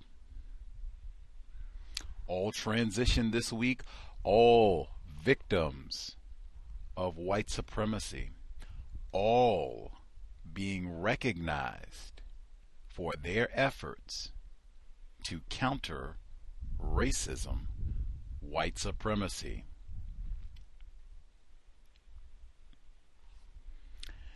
The cows. Today's date, Saturday, August sixth, two thousand twenty-two. So I have been told. This is our weekly compensatory call-in, dial-in if you have thoughts, suggestions, questions. Uh, the number seven two zero, seven one six, seven three zero zero, the code five six four, nine four three pound. Press star six one if you would like to participate. The number again, seven two zero, seven one six, seven three zero zero, the code five six four, nine four three pound. Press star six one if you would like to participate. Not for spectators. Let us know if you have thoughts, observations to share.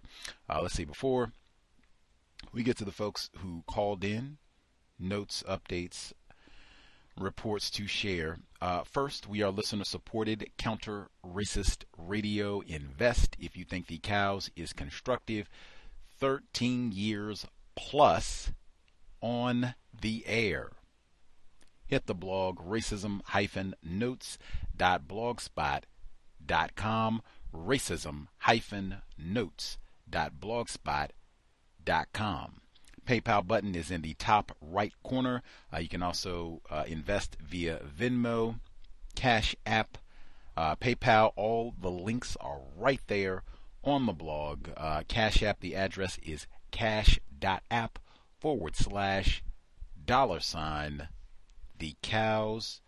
Enormous gratitude to all of the investors uh, who have supported the cows thirteen plus years. Hopefully we have provided accurate, constructive, consistent information on what white supremacy racism is, how it works, what it means to be white, and things non-white people can and should be doing to solve this problem immediately.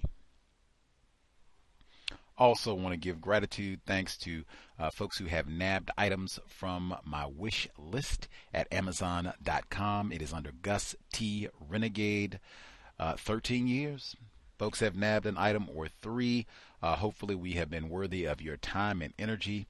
Man, I've talked about uh, my hammock all summer long that I got from my wish list in the springtime. And I mean, hey, I've talked about all of the joy that I've had from my hammock, and it has been the coldest summer ever. And I've still got lots of hammock time, even today. How in the world did I forget my racism story with my hammock? Now, I will say, normally, the hammock has been very similar to uh, my MacBook Pro.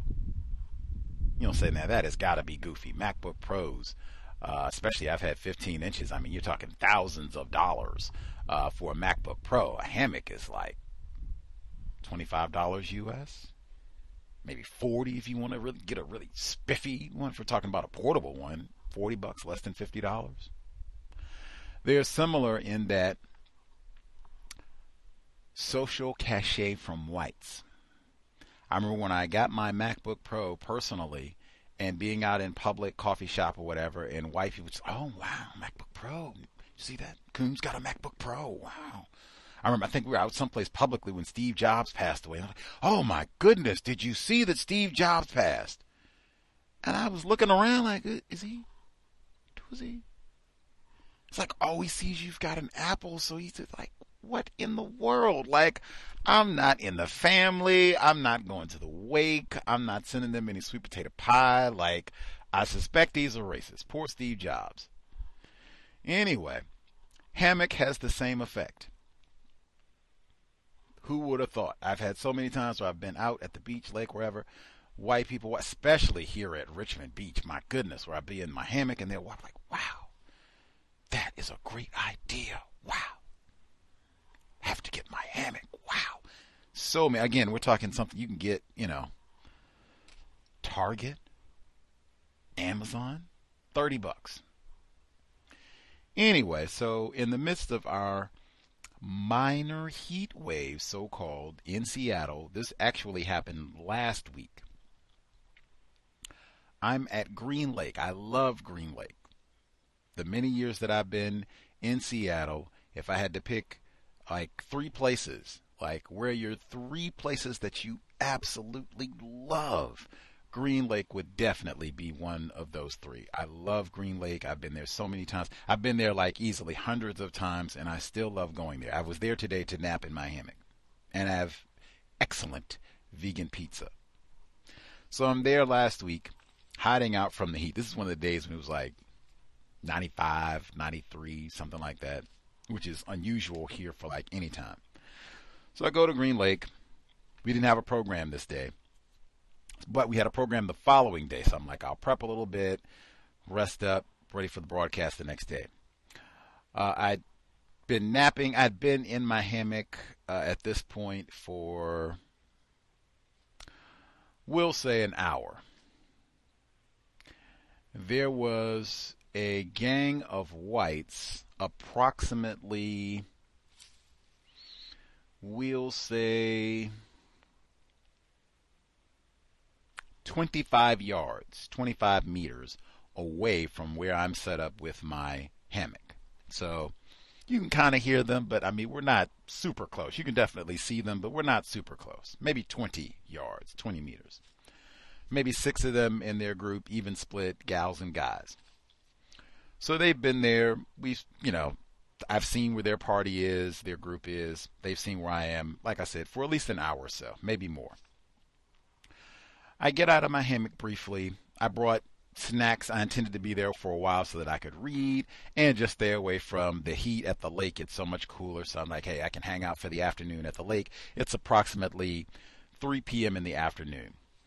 Uh, I had brought organic banana. They talked about that, you know.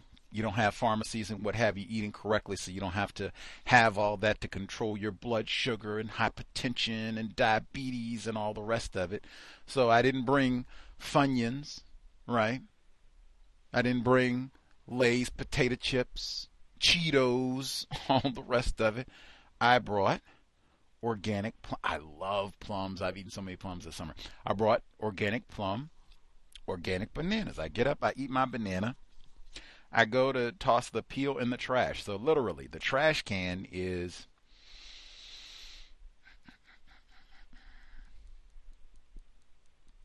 less than ten yards. Very close. The trash can is way closer than they are from where my tent, or excuse me, hammock setup is. So I walk from the hammock, bang, throw the banana peel in the trash, come back to my tent. Now, just for added context, in my hammock, I have my laptop. I said I've been working. My Apple, previously mentioned. I have my MacBook, uh, organic plum, and I'm coming back to reach. I said it's ninety-five degrees. I'm coming back to hydrate. So I go to grab my strawberry hibiscus sparkling water. Refreshing. Also organic. So I go to take a sip and I hear, dude, that's not your shit.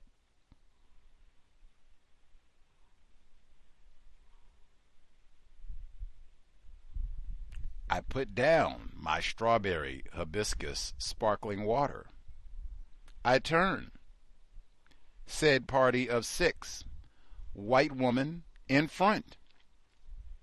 Now, I guess also for context, I have on my, uh, I guess like Terminator sunglasses. So I turn around. I don't say anything. I just turn around and look. You can't see my eyes because I have my sunglasses on. So we hold, well, I can't say we hold eye contact. So we're just holding, looking in direction. She says, oh, wait. Ah. Oh. See, there was this guy, he looked really sketch, and he was walking around everywhere, and just before we left, we saw Bill Cosby on T V. I, I'm so sorry. I'm so sorry.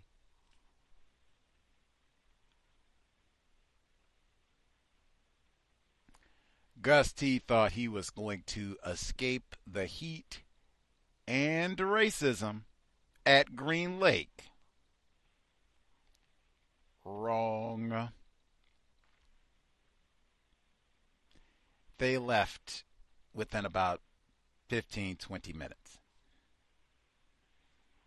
Now, I sat down, grabbed my strawberry hibiscus sparkling water again. I even thought about that, like, dang, I didn't come back and like rifle through and start grabbing things quickly so that I could abscond. I didn't snatch the MacBook Pro. I snatched the already open, half-consumed strawberry hibiscus sparkling water. Do people even do that? Do they see half-consumed beverages? Oh, they didn't finish off their soda pop. I will get the rest of this juicy juice and leave the, the MacBook and everything else. People do that? My backpack was there too. I forgot. Anyway, after I processed and sat for a moment, I said, man, I didn't say anything. I would do that again. If she had said anything, it continued. You did take that. You're the sketchy dude. You and Bill Cosby. Same thing I did when the fella accused me of jimmying into my own mailbox. Call the police. Maybe I would have even broke out my cell phone and I would have also called the police. We'll see whose police officer gets here first to file a report. Now, having had extra time to think about it, because I forgot to share that one last week, oh yeah, I would do the exact same thing. I would not open my mouth to say a word. If she had escalated and not recognized, whoops, I accused the wrong nigger, call the police. And there's nothing else to say. I whip out my phone and I call the police. Maybe I would think about moving if the rest of her group had escalated, because it was a lot of them, so they could have been armed, and six of them wanted me. Eh, maybe I move, maybe not, but I'd probably do the same thing over again. Man, oh man, life and times on the, I never say Seattle for all the people, because we've had a number of people over the past like two years or so since I discovered some of the beaches uh, in Seattle and stopped being a lame.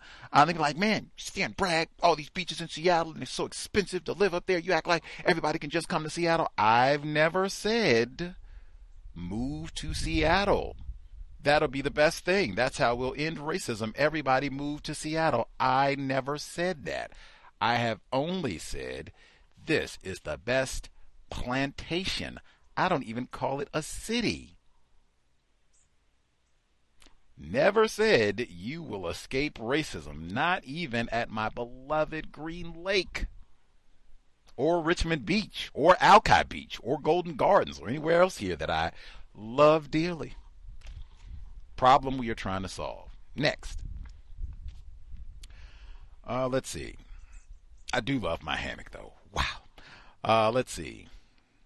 I've also forgot. Last week, uh, they added to the dictionary. They made a big to-do about it. I actually included, or I guess I should take that back.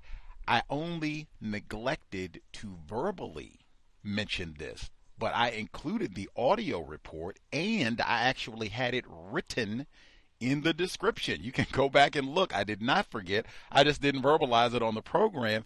They did all that tackiness. They made a big celebration and had like confetti and what have you. They said, oh, we're going to recognize what the Negro has contributed to the English language, and we will add words like finna, F I N N A, finna. Like, I'm finna go upside your head.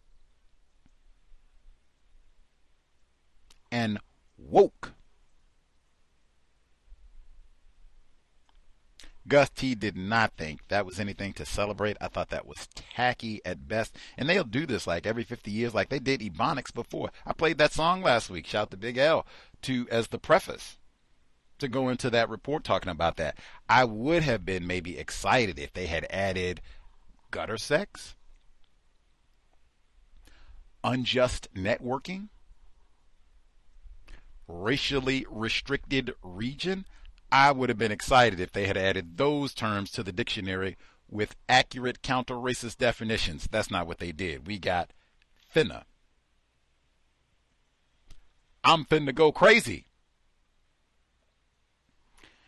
Let's see. Listener wrote in until justice at gmail dot com, the email until justice at gmail dot com. Listener wrote in today, uh, almost minutes before we went live. Uh, Hi, Gus and callers. A disturbing occurrence happened to my daughter earlier today, which I think is important to share. She was sitting outside, relaxing and taking in the sunshine. Lucky. Early afternoon after a very hectic week. A suspected racist female came and sat near her. The area she lives in is like, oh, I thought she was going to say she's in Seattle. I was like, what? What's going on here? Okay. Woo. The area she lives in is like Seattle, uh, that it is middle class, so mainly white. The woman looked as though she had just had her hair done and was well dressed. She started speaking to my daughter, who politely answered her questions as she didn't have any concern at first. The woman started telling my daughter her personal information and problems she was having with her boyfriend in the way white people use black people as counselors, mammies, even those they've never met before. Pause. This, at least what, I don't know where the rest of it goes, but at least right there, delectable Negro. There's a specific passage that talks about just the consumption of our time and emotions, and we talked about it in this exact concept. Total stranger, and I need to come and, oh, my husband wants to have a three-way and he wants to be like Bill Cosby, but he doesn't know how. What do you think? And I don't even know you. Back up. Talk about this in the workplace context too all the time, but all of that is delectable Negro. Continuing, uh, the white woman told my daughter that her boyfriend is allegedly black. Jesus Christ. Although I'm not sure if this is true, my daughter got the impression that the woman was drunk. Worst combination in the known unit. It could be she was under the influence of fill in the blank. The woman claimed she was a hairdresser in the area, which my daughter initially believed. However, she began to doubt this as the conversation went on. A man walked by who the woman seemed to know. They spoke, and the woman told him that she was sitting outside as a client had failed to turn up. My daughter suspects she was not talking about a hairdressing appointment. The man left. She then told my daughter that she is very sweet and that she would like to adopt her, although her mother might not like that. My daughter said she started to get weird vibes at that point, but carried on the conversation as if everything was okay. She told the woman she was a bit too old to be adopted. The woman asked my daughter her age, and she told her. She expressed surprise as she thought my daughter was a lot younger. My daughter does look a lot younger than she actually is. She said her alleged black boyfriend always says, black doesn't crack. Doesn't get any better than tacky. Continuing, my daughter also got up to leave. The woman said, I was thinking of inviting you for a drink, which my daughter declined. My daughter felt even more suspicious at that point, given the woman had just informed her that she looked underage. My daughter said she got Ghislaine Maxwell vibes from the woman, so she declined the invitation and, even though she didn't feel physically threatened, decided to get away from the woman. I'll just pause right there. A plus to the attempted parents. I just said that yesterday. That is the hardest job in the world. That is like legitimate. Like, I don't want to hear any lip from Gus T about what I haven't read or what I haven't done. I am parenting. You no count worthless Negro from Virginia don't have any offspring. You have no idea what it's like to be an attempted parent. True. Kudos. We say all the time, make sure you talk to your attempted or your offspring children. Talk to them about white supremacy, racism, and talk to them honestly about sexual abuse, child rape. Your child, knowing that, I don't know what part of the world you're in. If you're in New York, hey, that's been in the news a lot. So maybe, maybe you didn't even have to initiate that conversation, depending on, you know, how savvy your child is or what have you. But bravo if you have talked with your child about Ghislaine Maxwell, because they were targeting children. Talked about the Boy Scouts this week, talked about the Catholic Church, all of that. Jerry Sandusky, lots of different ways. Mandatory so that they can be prepared. An incident like this happens.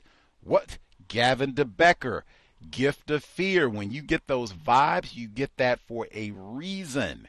At minimum, there are serious questions that need to be answered, at minimum, if not outright. Yikes. I'm getting out of here. This chick is not safe. Something is wrong with all of this. Getting out of here. Calling mom on the way. Bravo for making sure your child knows about uh, Ghislaine Maxwell and rampant sexual, and particularly of black children, non-white children all over the world. Continuing. Uh, my daughter also got up to leave. Uh, da, da, da, da. Oh, so the drink. Uh, let's see. Mm. Uh, okay, that's it. Well, it's weird at all. Yeah. Man, oh, man. I would be, wow. Bravo. I would feel great for, for my daughter. I guess, if anything, I would ask them if they were going to do the situation over, same way I did, you know, with the hammock situation, if they would do anything differently. I would want them to feel a sense of danger even quicker. And especially with white people. We talked about this in the context of Peyton Gendron.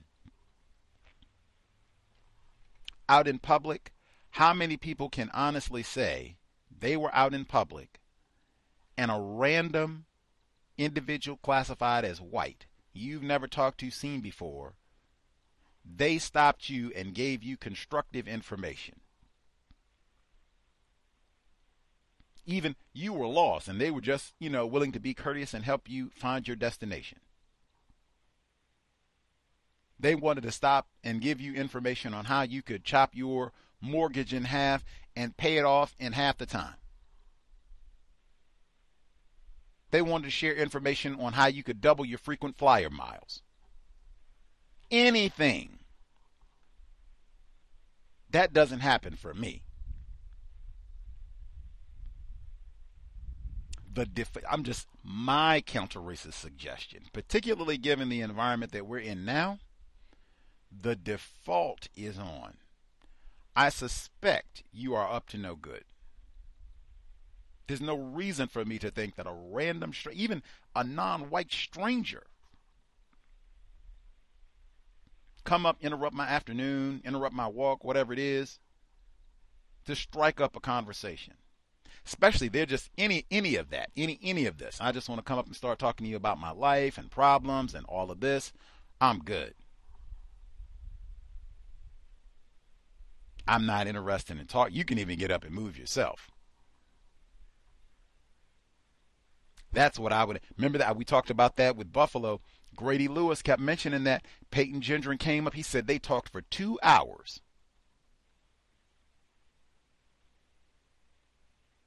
Gave him his benefit card and everything. Go get yourself a snack, all that. I think his keys might have been attached. We talked about that. And this one, there's somebody else there too. Like, we have no idea. Is this a kidnapping scheme? Is this a drift? I don't even want to know. All of this. Pfft, terrorism.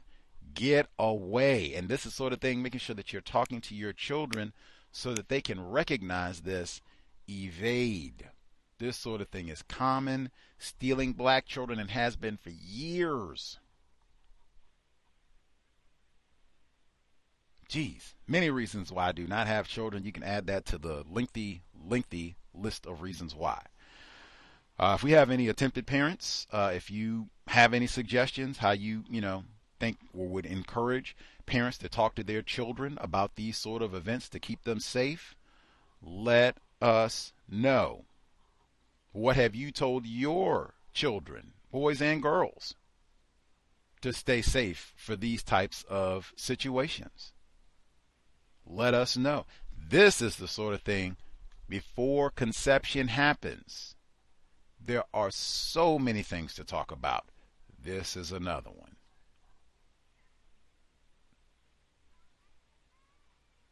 Can't make it easy. Throw away children. Make it easy for them. Whatever scheme that they had in mind, even at minimum, let's go get a drink. Do what? Do what? Playing around with sex, the joke is on the offspring. Last few things, and then we'll get to some of the folks who dialed in, have commentary to share. Uh, let's see, number one. Uh, now, we just read in the book club, not that long ago, Ernest Tidyman's Shaft fifty-year anniversary was last year. And just that quick, nasty fifty-year anniversary of Superfly. Race soldiers, skilled, see something that works, we will just pummel the Negroes with all of this nonsense. They, the Negro classic, black pimp and drug pusher. Mm. Spectacular indeed. I love Curtis Mayfield. All of that notwithstanding about Superfly, I love Curtis Mayfield. That is like How the Cows was birthed, listening to Curtis Mayfield, summer of two thousand seven. I mean, in fact, you can listen to the book club when Sundown Towns, James Lowen, the first session, what's playing in the background at the beginning, Other Side of Town.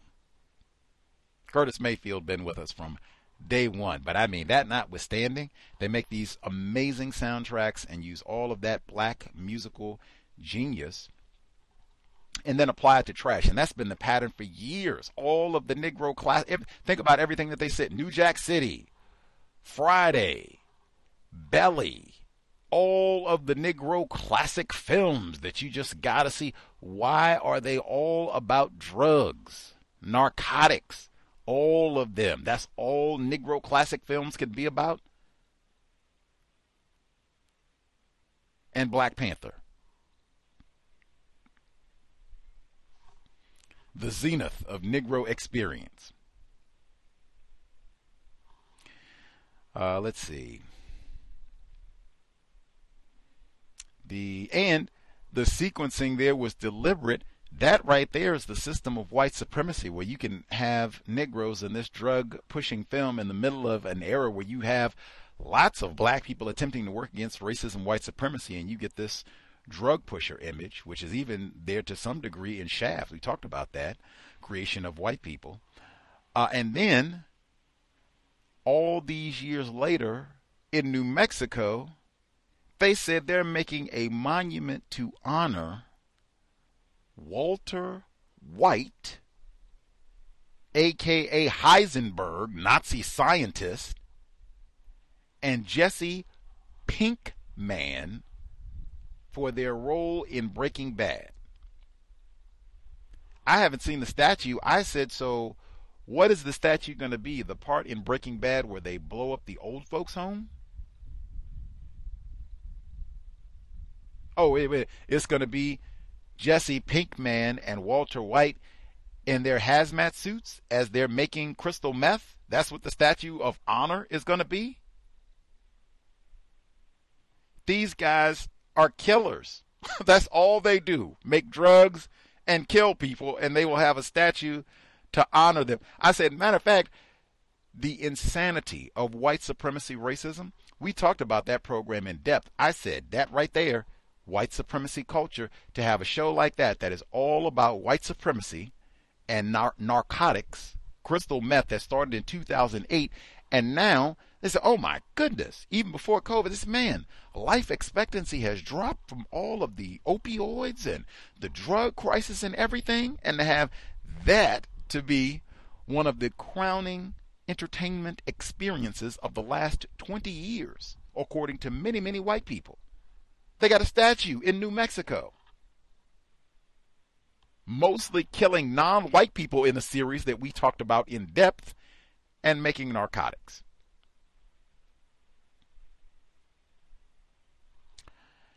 In fact, we talked about that series in depth so much in two thousand thirteen, that series was going off the air a decade ago. It was going off the air at the beginning of autumn two thousand thirteen, Halloween that year, candy. They gave out treats, put that in quotes, that looked like the crystal meth from Breaking Bad. That's candy for children. I segued from that. I used Curtis Mayfield. I played Stone Junkie. That is not on the Super Superfly uh, soundtrack. Doesn't matter. It was still appropriate. Then I came back to the soundtrack for Pusher Man to segue to the uh, report. Chicago, they don't have pharmacies. So did you see, I can you, not brag, but hey, you know, call attention to what you did. Curtis Mayfield, born in Chicago. Mm-hmm. And then to play Pusher Man for the segment where they're talking about now in the south side of Chicago where the Negras are warehoused, they don't have pharmacies. Call it a pharmacy desert. Mm. Recreational cannabis is legal in Illinois. I said, man, so do they have cannabis dispensaries in Southside Chicago, but no pharmacies? That's just a question. I don't know. I haven't been to Chicago in a while, but I mean, are you serious?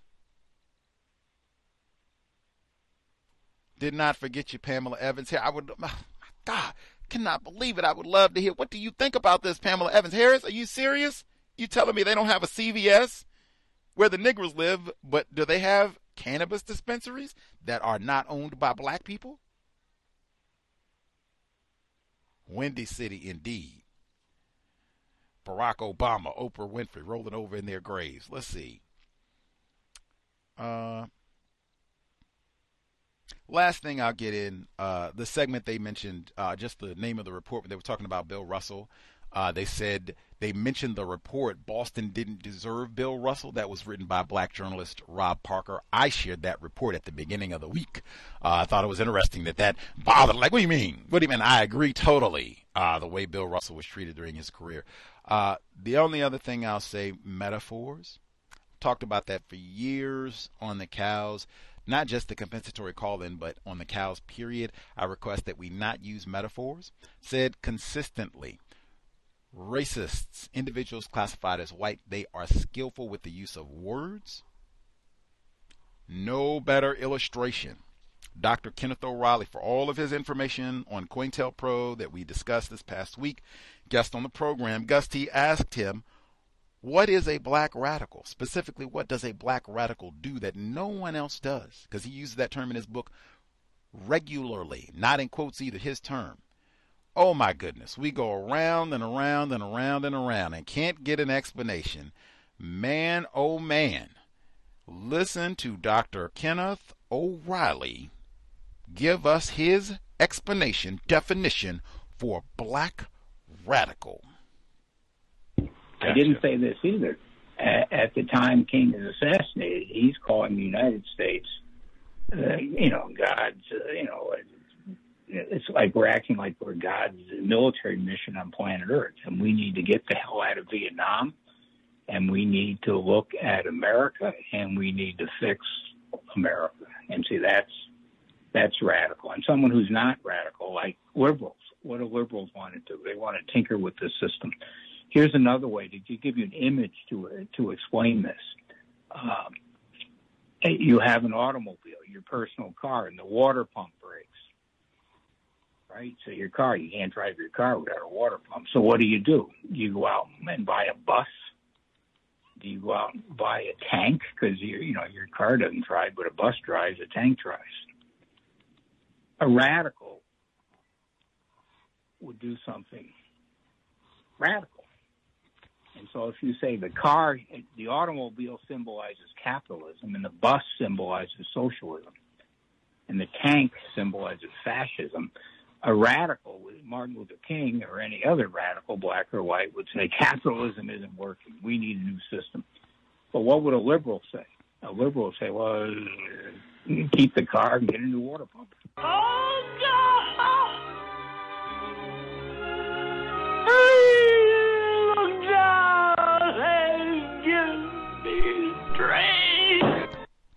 Give us strength indeed. Shout to Sidney Portier. Uh, but, I mean, that right there. No metaphors. Avarice soldiers, they do that sort of thing deliberately. We're t- water. What? We started out trying to get a definition for black radicals. Now we're talking about tanks and water pumps. Like, oh, my Lord. Lord, give us strength. Uh, victims, we get exposed to that. You end up getting confused and everything else, and then we end up doing the same thing. And we are still learning. Sometimes we do not have the logic to articulate our views. So we end up, you know, it's like a water pump or the bus or a skateboard. All of that. Confusion. We need logic. Counter-racist science is about precision, being exact, specifics. If you need more time to formulate your words, that is always applauded and allowed. I will give reminders about the metaphors.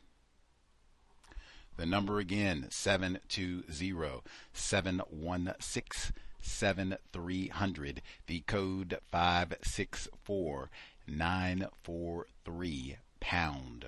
Press star six one if you would like to participate. Again, not for spectators. If we have any attempted parents uh, who have discussed that sort of situation, some stranger coming out to uh, perhaps accost, kidnap uh, your child, could be something sexual, who knows. Uh, have you all discussed how to deal with that sort of situation with your child? Any tips on parents talking to their children about that sort of situation? That would definitely be appreciated. Again, no spectating from parents. And then if any of the folks, uh, we have older folks, uh, if you were here, because I was not alive at that time. I am a fogey, but not quite that old. Uh, that, yeah, if we have folks who were here when Superfly actually was released, Uh, and, you know, can kind of speak to what you think at the fifty-year anniversary, feel free as well. I know, I think we even have Mister Fuller saying specifically that is not one of the films that he recommends, or Shaft, or Belly, or New Jack City. Just go right down the list. All of the, uh, what is it, uh, Negro trauma narcotic dramas. I'm good on all of those, like, forever. I'm sure I missed eight or twelve, probably got some international ones that are about to say, uh, uh, Children of God, it's one down in Brazil that's about the same thing. I'm good on all of those for life. Even got Gus in Breaking Bad. Gus, what is he? He sells fried chicken and drugs. That's the black man. Carl, Giancarlo Esposito, uh, black male. That's what he does in Breaking Bad. Sell drugs and fried chicken. Best it's going to be. Superfly, Breaking Bad, New Jack City. You can be Pookie, Chris Rock, the great. Uh, let's see. Uh, folks who dialed in, if you have commentary to share, star six one. Uh, we'll nab folks. Uh, let's see.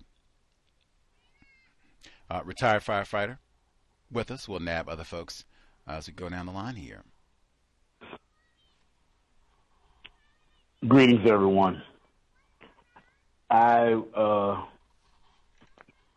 would just uh, first start off by uh, reporting the beginning part of uh, today's program uh, was definitely necessary uh, for non-white people to uh, decease on uh, arguing and fussing uh, with each other, uh, name-calling, uh, that sort of thing. Uh, and I have uh, known that some of these programs that last two hours spend their time solely on other non-white people in these programs, some of these programs. And uh, the whole idea, and it's, it's full of name-calling. And and although it's, it's not constructive to name-call anybody, no white person gets name-called at all. The subject matter of a white supremacist or white, or white people's participation in the global system of white supremacy is not even talked about. And uh, so I would uh, suggest that uh, non-white people uh, cease and desist on uh, such means of what I have to think is some form of entertainment, actually, uh, not a constructive means. Uh, I don't want to forget seventy-seven years ago, August sixth, nineteen forty-five, people who I suspect are white supremacists dropped a terrible device called an atomic bomb on a city on this planet, and it immediately destroyed over eighty thousand people that are considered to be non-white just from that blast alone. Ultimately, over the over the months and years afterwards, somewhere in the vicinity of thirty thousand to eighty thousand other people have died from that one particular bombing, only to have two days later the same thing to happen. The first place was a place by the name of Hiroshima. The second place was a place called Nagasaki, both in the area that is called Japan. Uh, something to be thought of that someone would have that type of mentality that that would be used against other people on this planet.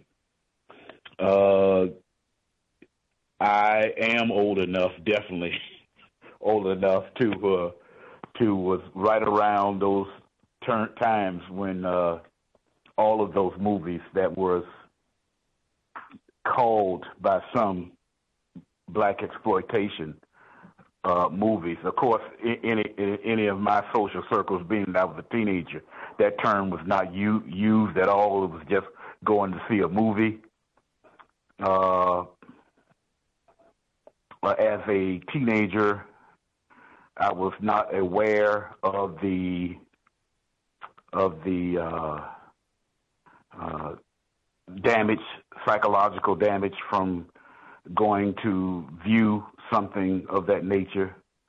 Uh, I would say me, amongst millions of non-white people, were confused to the standpoint that primarily a significant number of us just wanted to feel good about something. So the movies were shrewdly designed in that manner, in that manner uh, to make someone who is involved in something that is not constructive Uh, at the same time be something that's called a hero. Uh, all of the male characters who were subjects, well, even the female characters that were subjects were considered to be attractive or slash handsome. And that played a part, that played a part in uh, the, uh, you know, movies are designed to use as tools to influence people. So they made sure that the person would be considered to be, if it was male, handsome, female, uh, uh, quote unquote, beautiful, or quote unquote, sexy, that sort of thing. Uh, I can remember even uh, J- Jim Brown uh, was uh, accoladed as being the first black male to be in a sex scene with a white woman on T V. I mean, excuse me, on the on the movie screen. But anyway, uh, what what was the question you, you were asking about uh, with uh, uh, sharing or, or teaching with your child? What was the question again? We had a mom, she wrote in uh, that her daughter was accosted by this white woman out in public. Uh, and just for folks, if they heard what she wrote, uh, just in terms of what you might have shared with your children uh, about if they're out in public and some white stranger, or I guess stranger period, but especially a white stranger, uh, comes up and starts talking to them uh, to try to keep them safe. Uh, what have people shared, especially if they, they heard the report?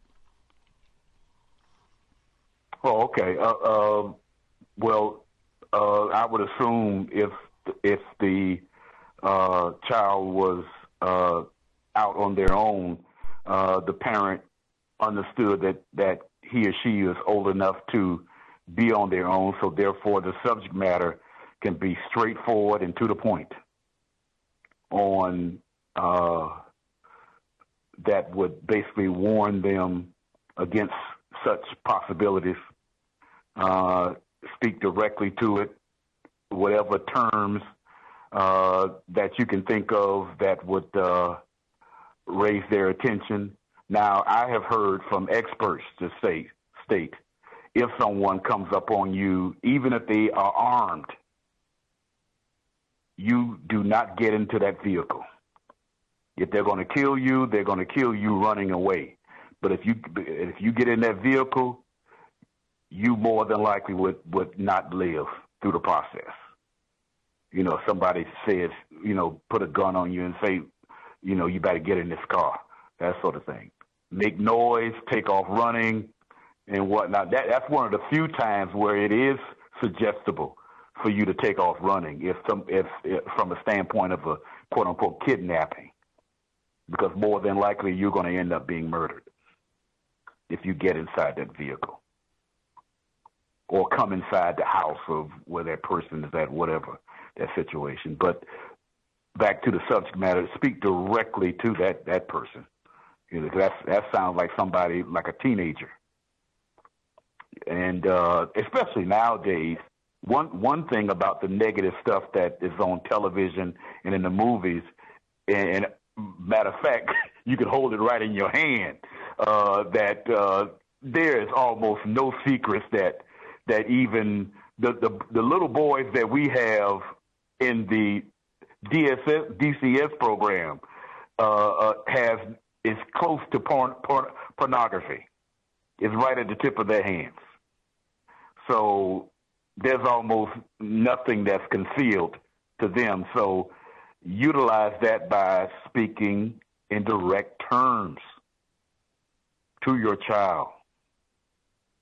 Uh, and uh, now if you have to break down some terms to make it simple for a uh, simpler for a younger child, then so be it. But but don't don't feel like there's no subject that they're not quote unquote ready for it yet, type of thing.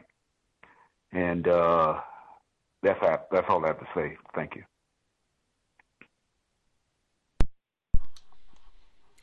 Much obliged, uh, retired firefighter in Florida. Very important, the directness, uh, not being mealy-mouthed. We talk about pussyfooting and all that.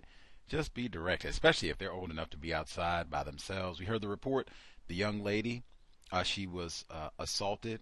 Uh, Natasha Fuller, black female, she was out And then this white man drives up behind her and starts yelling at her and knocks her down. She cuts her head and everything.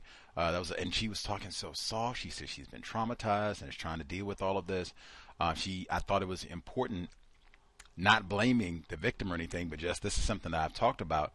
When you're out in public, I think it's so important to not have earbuds, headphones, because she said she had her earbuds in. You want to be able to hear what's happening around you.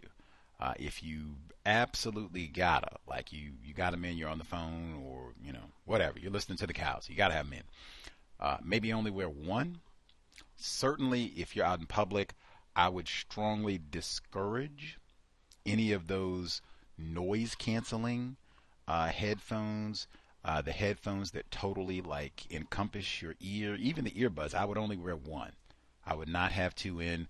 You want to be able to hear what's happening around you. Even in the book club, Joey, he yelled at one of the black males, nigger. And they heard him, and they were able to turn around in time to see the knife, and they moved, saved their life. If they hadn't heard him, had those earbuds in, might have been killed. So that's just one I would say in general so that you can hear. But absolutely, talk to them direct. No pussyfooting, uh, trying to make sure to save their life. And sometimes children, their brains are still developing, so you have to repeat things uh, and then really make sure that you're getting them to focus and take this serious. Could kill or could save your life. Uh, let's see. Uh, also wanted to make sure I got in as well that segment on sleep, since we're talking about children. That segment from the B B C where they talked about the difference because children's brains are still developing, where they said not getting nine hours of sleep, they saw differences in children's brain development. That is so important, getting adequate, and they even said going to bed early. I was nauseous. I saw in Atlanta for black people, they were all giddy about midnight basketball. I said, it's almost two thousand twenty-five. Are you serious? Are you serious? This is what we need to keep black people safe? Midnight basketball in two thousand twenty-five?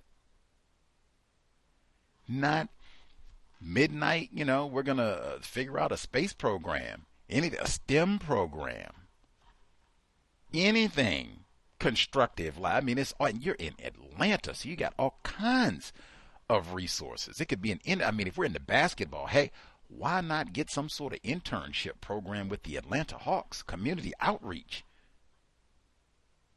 Beyond all of that, why does it have to be at midnight? Like, I'm thinking, so do the people that you are trying to attract to midnight basketball, do they not have a place to sleep? Because then the problem, in my view, should not be solved with midnight basketball. Let's get you a place where you can be in bed at midnight. You can be asleep, so you can be productive for your day. I do not understand that at all, but the point being, for children especially, and you want to set up quality sleep habits as best you can early in life. You do not want to start, and they said turning off the television. What does that moron Gus T say all the time? Part of long dialogue before we even get to the bedroom. Breastfeeding, Ghislaine Maxwell, Jerry Sandusky, is so many things to talk about. Vegan diet, no T V in the house. They said that in the segment. Get away from those screens. Even said do some meditation. I almost thought they were going to say get some yoga in. Like, what? What is going on? What? What? Get add in, get no soda and sugar and all that nonsense out of your diet, get some exercise. Heck yeah, but all of that. Getting adequate rest, especially for young children, for black children, so important for brain health. And as I said, developing great sleep habits. The system of white supremacy is all about making sure that black people do not get adequate rest. get more sleep. I am so midnight. Does anybody else need midnight basketball for safety? Like, that's going to help them solve problems. Midnight basketball. I could vomit. Uh, let's see. Bay Area mom, other folks uh, with a hand up uh, should be with us. Star six one, not for spectators. Can I be heard? Yes, ma'am. Um, thank you. Uh, thanks to you and everybody. Uh, do, do, do, do. Okay, so if I was one of, because I have two children. So um, with my daughter, I had her in self-defense. I would all, I, I wouldn't let them do do too much without me. Like, I took them, I took my son to school, back and forth to school until like tenth grade. So I would keep them with me, and when they weren't with me, um, they were with their dad. So I just kept them with me. Um, a lot of times, and then they have their self-defense, and then I don't really like them talking to people they don't know, so they're not going to talk to you for too long. They might answer questions out of courtesy, but hopefully they wouldn't talk to you for too long, and they could use some of their self-defense if they felt like you were going to um, try and grab them. Uh, so hopefully that would have worked. Um, I guess so. I, I I don't recall having any issues with the children um, that I know of, because they'll use that self-defense. Even my daughter, she'll, that was her martial art, they use sticks, so she'll take a, yeah, so. Mm. So, yeah, that martial arts, maybe self-defense is better than um, midnight basketball. I don't know, I could be um, spewing words. Um, oh, yeah, not getting enough sleep. Um, that's why I didn't like working at night, because I think I needed to be asleep that time of night versus working. And it did, it does bother you. Um, if you don't get quality sleep, and nine hours sounds great, especially for children. They really do need to go to bed early and not all that T V. Um, with me, I couldn't watch T V. So for me, I've seen, I, I don't remember, so I guess Superfly came out when I was a little uh, uh, kid, I guess. So I don't, I don't know. But I know that set the atmosphere for us coming up in that era. That was what we came up to, either wanting to be like a lot of us, although all that stuff, all those different kind of um, films, and um, the kind of guys we were attracted to, those, you know, Nichols, those um, those hustling, um, uh, fast-talking, um, kidding type of guys who were attracted to them as well. We came up in that era, and they were the ones that were glamorized. So those kind of guys were the celebrities, um, even in our neighborhoods. That's what was um, popular, not the the doctors or working class citizens. They were later. You get on those after the guys mistreat you, or you're in jail, or somebody's dead, or something. So that just set it up for us. Those kind of um, programs set it up for us to, you know. So fifty year later celebration, I'm sure our era will celebrate it, but it didn't benefit us at all. It just really made us um, mimic all that stuff that we saw on the screen. Um, what else? Oh, uh, the lack of pharmacies. Um, was it South Chicago? So, uh,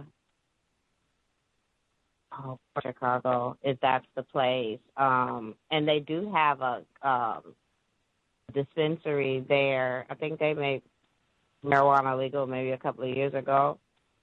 So um, it, it's too bad because even here, um, but I'll even say in Oakland, there's a lot of senior um, units, and they've removed the uh, pharmacies like Walgreens. It's right across the street from the senior citizen um, apartment complex, rather large. And they closed it down. They allowed the people to come in and out stealing and let that be the reason to why they were closing it down because of the stealing, but they're putting them closer to the freeway. So I think it's designed to make sure certain people don't get adequate pharmaceuticals or um, can't have access to them.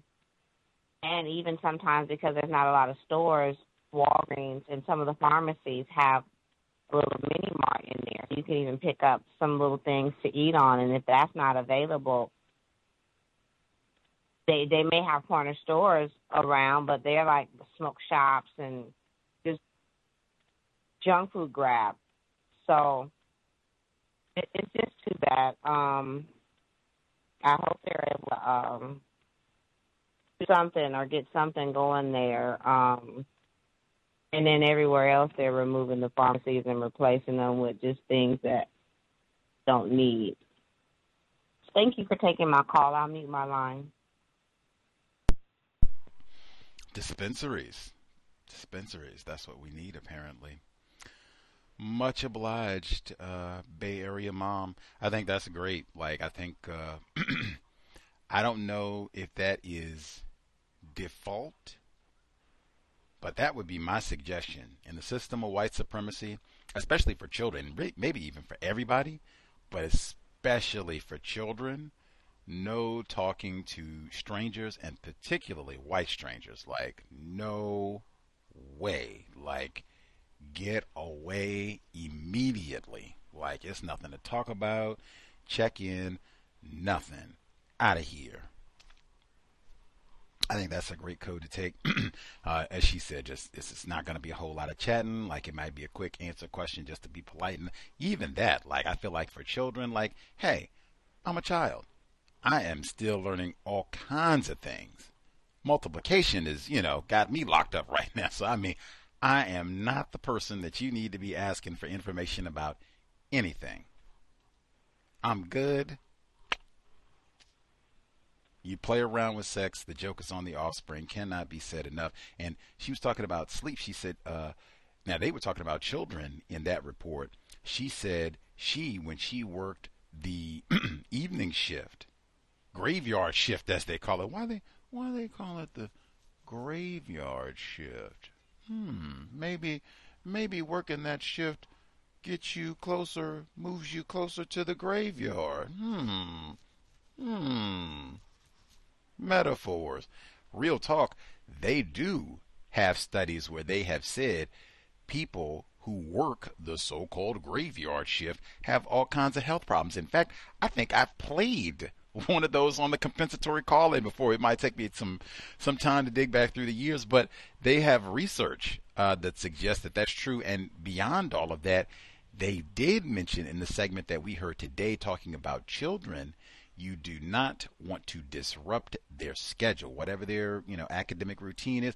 Bay Area mom talked about that all the time with the children. Don't want to have all these, oh, today we're going to do this and then move everything around tomorrow and then we'll switch it all.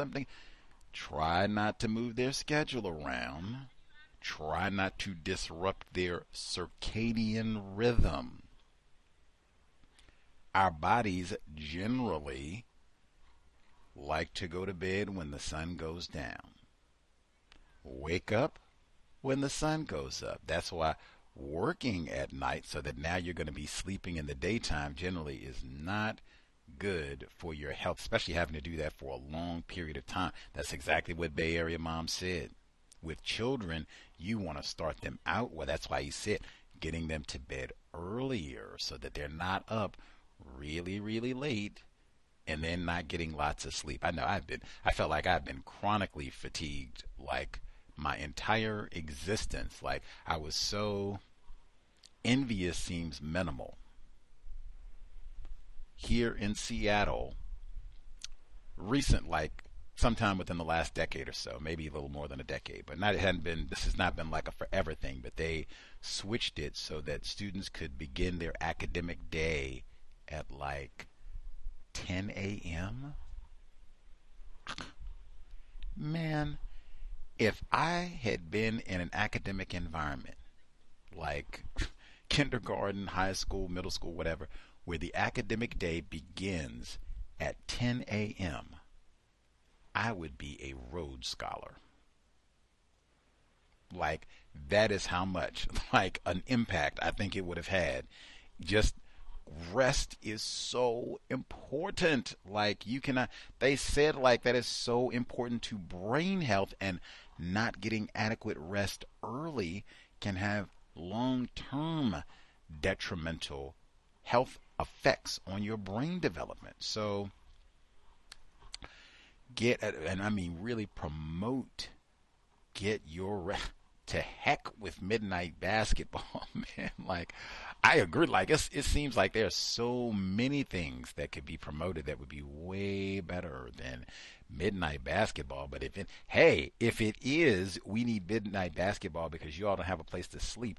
Why not invest, and we can get really comfortable sleeping areas so we can have midnight rest area. Everybody can go to bed or back ten p.m. earlier. Why not that? Maybe I'm being ignorant. Uh, make a quick request as well. The late Bill Russell passed away. Now, we do have a rule against having non-white guests on the program and against reading books by authors after they have died, non-white authors. Okay. Oh, mentioned Pamela Evans Harris before. Uh, this one's happened a few times. Doctor Layla Africa. I flipped through Bill Russell's Second Win. Now, I might have missed the chapter where he calls Wilt Chamberlain a coon and, you know, whatever else. Goes, does some other name calling or whatever else, some things that would make us want to retch. What I saw was a lot of black self-respect and or him talking about being a victim of racism, he and or his relatives. I think we should read Bill Russell's Second Wind, just because I think I would not have read this book if he had not just passed away, probably a lot of others uh, of us as well. And it's talking directly about white supremacy, racism, and he's a COINTELPRO victim. Many reasons. And it's not too long, so we'll be able to finish it quickly. All of that said, uh, if anybody can nab a P D F and or ebook copy, that would be super awesome. Make it easy uh, for us to read it when the time is nigh, uh, which could be coming soon. And or if anybody uh, accesses the book and would be down to narrate, I guess if I get it and you would be down to narrate, let me know. That would be great, uh, so that I don't have to do it and I can focus on other tasks. So narration, and then nabbing a P D F or e-version of Bill Russell's Second Wind, which does look very good. The, oh my God, he talk, look, I can even read. Let me let me give a sample, then we get the other people that dialed in. I posted, I was flipping through like, this is amazing. Like, I can't believe I I never even heard uh, of this book. Uh, specifically, and he's written several books, so that probably uh, contributed to it as well. Let me see if I can uh, give you one quick snippet, because he has like black self-respect incidents and okay, let's see, let's see. Oh my God, which one do I think? I've already heard, so I'm going to give you the second one, even though uh, he he has so many that are absolutely amazing. Um, he talks about being. St I give you. We can. Hopefully, we'll read the book so you can hear about his police stop incident. That's great too. I'm going to give you a different one. So this is from his book Second Wind, uh, the chapter Family Heroes. It reads, page thirty-six. Uh, Other than Mister Charlie, who is his father, uh, he explains why they call him Mister Charlie. I relied on books during this time of withdrawal in junior high. I had my own private world and my most prized possession was my library card from the Oakland Public Library, Oakland Bay Area. I went to I went there almost every day, and it was not long after my thirteenth birthday when I read two passages that focused the grief I felt over my mother's death into forces that I've had to contend with ever since. The first passage was in a book on early American history. I was breezing along through a chapter on the American Revolution when I did a double take on one sentence. It was as if oh, there we go. It was as if somebody had stuck a foot out there on the page and tripped my mind as it went by. Metaphor. I looked again, and this sentence jumped out at me. Despite the hardships they suffered, most slaves enjoyed a higher standard of living and a better life in America than they had in their primitive African homeland. I had to get up and walk out of the library. For weeks afterward, I went around in a fog. The sentence stunned me. There it was, written plainly, that people were better off here as slaves than they had been as free people at home. I couldn't believe anyone had the nerve to say something like that, especially in a history book. My brother and I had always had a special reverence for history books. If something was written down in one, we believed it meant you could rely on it without question. Yee. History was the final referee on what was true. We had one in the house, and we used to settle arguments by saying, "Let's look it up in the book." And now, here in a history book, was an attack on my very essence as a person. That day in the library is still vivid to me. I remember that I was sitting at a long table with my right forearm across the top of the open book and my left forefinger running down the page, the way I used to read. I remember being so taken aback by the sentence that I couldn't I couldn't swallow. I thought of darkest Africa, pretty much the way young white boys must have thought of it, as a place where Tarzan ran around among animals and white doc witch doctors.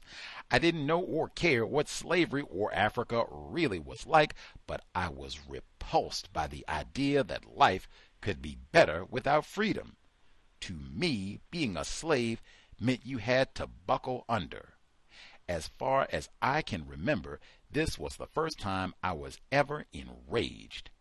I had been scared before, like once when a white man chased me across a field in Louisiana, threatening to hang me for throwing a pebble at his car. I remember, now you talk about being stunned and your mind being tripped. I read this and said, so the main story is not the white man who tried to hang you. It's what you read in the history book. Like, woo-wee. Like, man, that Bill Russell is something. Not that the history part is, is unimportant, but wow. Like, so the lynching is just kind of one sentence? That's it? Like, man. Woo. That's why I say we need to read this book. Anyway.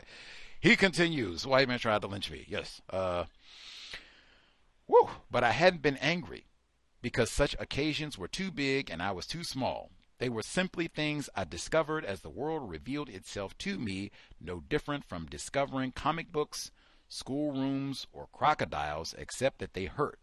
But there in the library with another hurt, it was as if I could say no. For the first time, I felt grounded in anger, and it would last for years to come. Uh, ooh, yeah, the rest of that is all. Yeah. See, that's why we need to read this book. He goes on to talk more about what happened at the library, but that is for The book club, we will see Bill Russell the Great, his book Second Wind. So if anybody can nab that P D F ebook copy, that would be great. And then if anyone's willing to narrate, that would be awesome as well. until justice at gmail dot com. Let's see, our caller in Florida with us as well. I'll look out for other folks. star six one if you have commentary. Uh, caller in Florida should be with us. Yes, sir. Can I be heard? Yes, sir. Yes, sir. Thank you very much, sir. Greetings to Gus, the host, the listeners, and callers. Uh, that that was a very interesting uh, part of the uh, book that you had just read. I want to learn more about that as well. Uh, but the audio segment, I noticed, I think it was the one where the black male, I guess, was uh, listening to the audio of the, I think that they said it was a vendor, maybe for like A T and T or something like that. And it sounded like he used the word nigger or something like that, a nigger. And he was saying like how, I think he said it was surprised or something. And he would like to sit down and talk to him and everything. Um, it, it just sounds like he's trying to gain more understanding of the system of white supremacy. And uh, in uh, V G Q, I'm just thinking that I don't, I don't think that race soldier would want to sit down and talk. Um, you know, that was one thing I was thinking about. And the, the documentation factor, like how they had that camera uh, or the video and audio, that's uh, that can be very effective for non-white people or black people to use when it comes to making a report about racism, uh, to to catch them using slurs like that. Uh, and the other audio segment where I think that was a white person that was speaking about uh, Bill Russell and how I think he was I don't. I don't think they use the word suspicious, but that's the word I'm thinking in my mind about how he didn't want to really sign autographs or something like that because he was thinking in his mind that, hey, I don't know if I don't know if you are one of these people that's practicing racism. Those are words I'm using, and you're pretending, or I guess you know, pretending to, to so-called like me because I'm an athlete. You want me to sign an autograph for you. And, you know, if I wasn't, that's what it sounded like to me, that if I wasn't an athlete, you know, a basketball player, you know, you'd be trying to practice racism and terrorize me.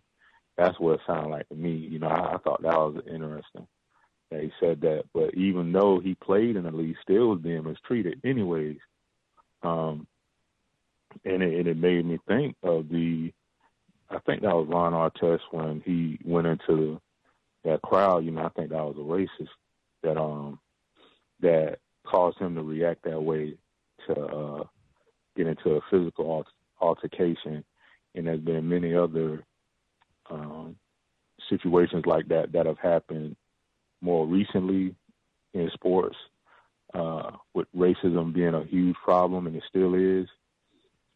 And one last thing, there was a, a, a news segment I saw here locally about the governor, um, DeSantis. He suspended uh, a state attorney for not wanting to enforce, I guess, the the abortion laws or something like that.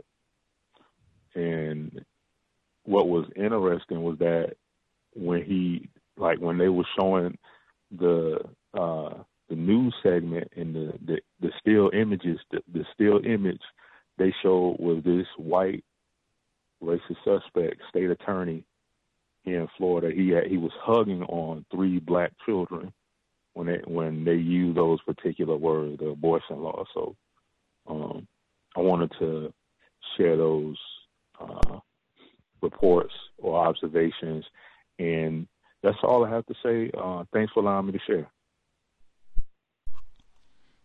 Wow.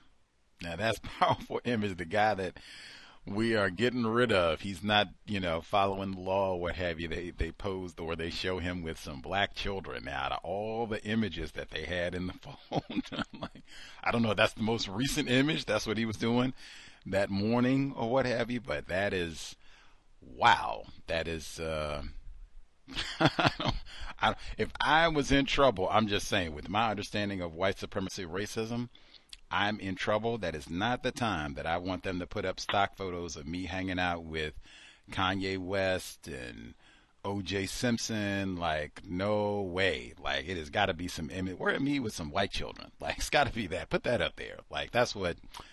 I'm a good guy. Like, hey, don't be messing around. Like, I've just been kicking it and, you know, helping out the, the Negros of, of Florida. Now, come on now. Ship be sinking. That's what that sounds like to me. Put you up with black people. Like, oh, yeah, it's dark days in Florida. Uh, Ron DeSantis, two oh two four. Uh, let's see. The, the fella who was talking about Bill Russell. Now, the person doing the interview, Uh, that Matt Baskin, I believe, and I think that is someone who'd be classified as white. The person who was talking in the interview, Peter Roby, I believe is a non-white male. That notwithstanding, I think uh, the logic portion of it, totally flawless. Like, absolutely, why would I want to sign? Or you might be the fellows who broke into my house and defecated in my bed. Like, what? What is incorrect about that logic? Like, yeah, I do remember that in the uh, interview where they questioned, like, yeah, you know, he doesn't want to sign audit. Like, hey, uh, and they did. I think that was even suggested in the interview. Like, well, they can't root for you and practice racism. Yes, they did. Uh, Red Auerbach, Auerbach, Arnold is his name. He talked about Bill Russell's a player coach. I don't even, I don't, I'm not even aware if they have other player coaches in the league, much less a player coach who won two championships. He said Bill Russell, they won a championship as player coach, and he had racist white people saying, hey, are you going to fire that nigger? He said, we just won the championship. Let me repeat my question, Red. Are you going to fire that nigger?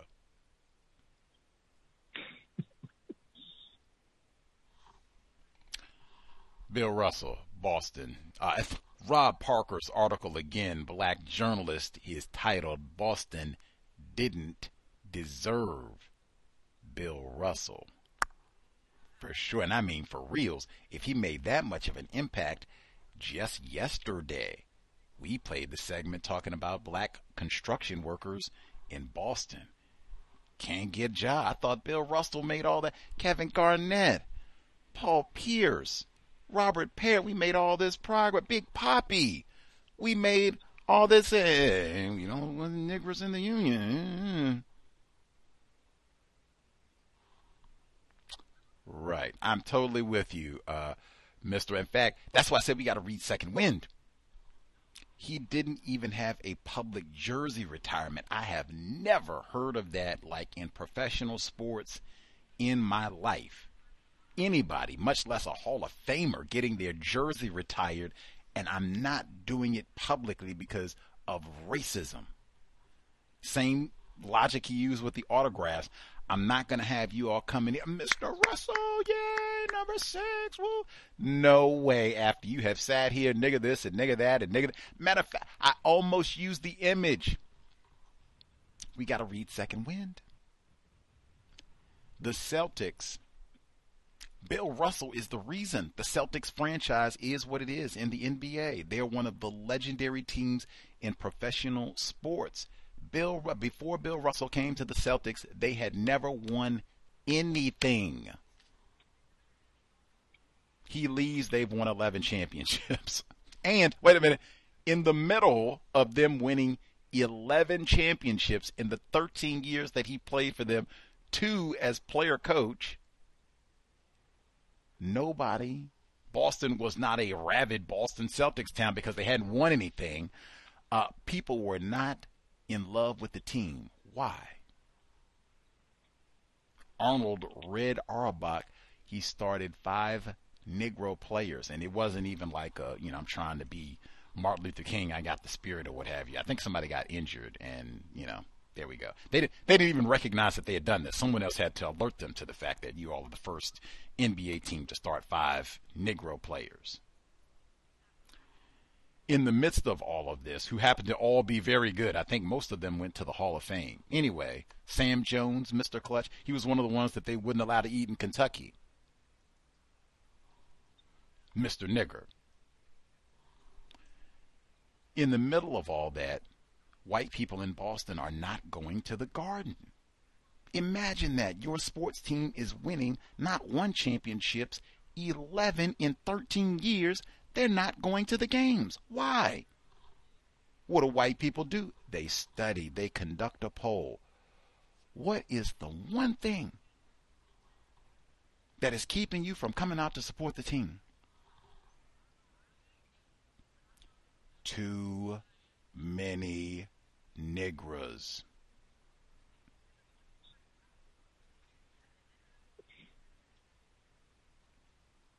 Now go sign autographs.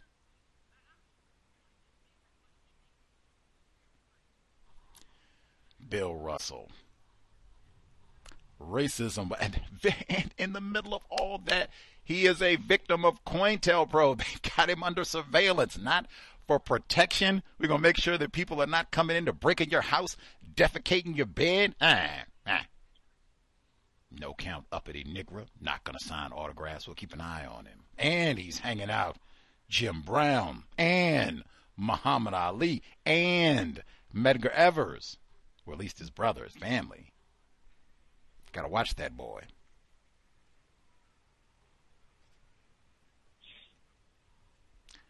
We got to read Second Wind. I don't think there's anything dastardly in it. I could be wrong, but you heard. It's lots of what I read. I could have picked, like, oh my gosh, I was amazed. Every page, like, are you serious? Are you? His parents are amazing. They said that you generally do not get exceptional people by chance. It takes, what is it, a village? His parents and grandparents are exceptional. Black self. I lost count. He has so many stories where one of his black male relatives gets a weapon to confront a racist white man. The great Bill Russell. Let me see. Anything else? I want to make sure I get in. Oh, the COINTELPRO. You talked about COINTELPRO. We played that segment. They talked about Ernest Withers, photographer. Say he also, so-called informant, worked for the F B I. I thought it was so important at that segment that was on P B S.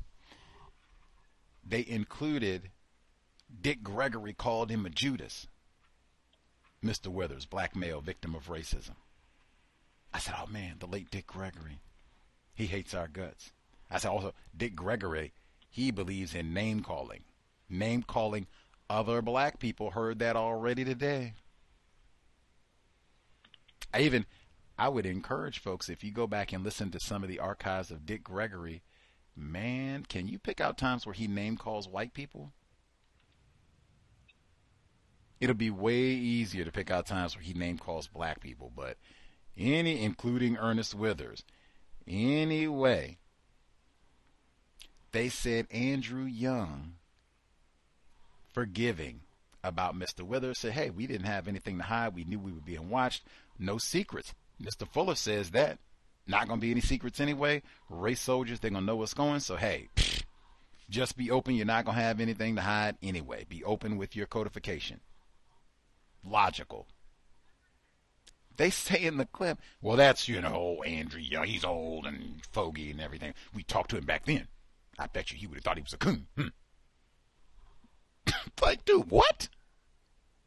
I thought they were about nonviolence and all that. Never mind. We talked to Charles E. Cobb. He has as the conclusion of his book, hey, nonviolence, black people being nonviolent with each other. That is so-called revolutionary. That's like the conclusion of his book. We talked about that when he was a guest on the program. Man, I, nobody sits around. Same thing we said. We talked about William O'Neal this week, Fred Hampton, Mister O'Neal, so-called informant, victim of racism, also a suicide victim. Who's his boss? Roy Mitchell. Who's his boss? Who recruited Ernest Withers? Hey, this boy's a good photographer. Hey, we can recruit him. It'd be great. He's got access to all these. Let's be a gro- Who recruited him? Who's his name? Who's this white person? How many people did it? Same thing I said about Roy Mitchell. How many Ernest Withers did he have on staff? For how long? For what purpose? All that, as opposed to we just going to sit around and another black, oh, you Judas and you coon and uh, we can do it. Okay, okay, okay. We've done it. And again, now, white people, they can manipulate all of us. So, how old was Ernest? Same thing we said with William O'Neal. William O'Neal, who was eighteen at the time that he was recruited. Oh, okay, I got it. That way, brain still developing at eighteen. Race soldiers got lots of ways to manipulate us to doing all kinds of things. White people can show you better than I can tell you on that one. And even at the end of the day, I have never seen where sitting around and name-calling black people, I have never seen where that has solved any, and I mean not one problem. Not even worth getting you a glass of water, half a glass, teaspoon.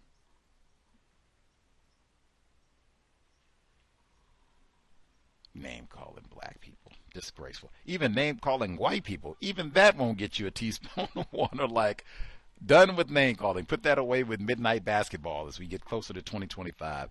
Everybody good? Anything else folks need to get in shortly before we conclude?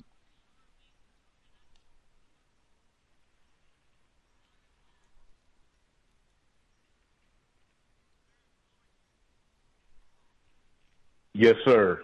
And and I am tired of going to funerals. Uh, I uh, felt obligated to go to one this morning. It's like once every uh, month and a half. So be uh, aware of your health. And yes, I would say that uh, most of these uh, uh, quote-unquote celebrations, I, I don't know if celebrations or ceremonies are on behalf of a person who did not die violently. The person died because of poor medical poor uh, medical health. And uh, so be aware of that, and uh, where you need fixing, Uh, work towards uh, fixing yourself, preferably with uh, better foods, uh, so you can uh, uh, basically live as long as you possibly can. And with that, in a, the most pos- healthy state that you are uh, Uh, want to attain or can attain. Uh, and that's all I have to say. Thank you. Hmm. Much obliged, retired firefighter in Florida. Folks, good.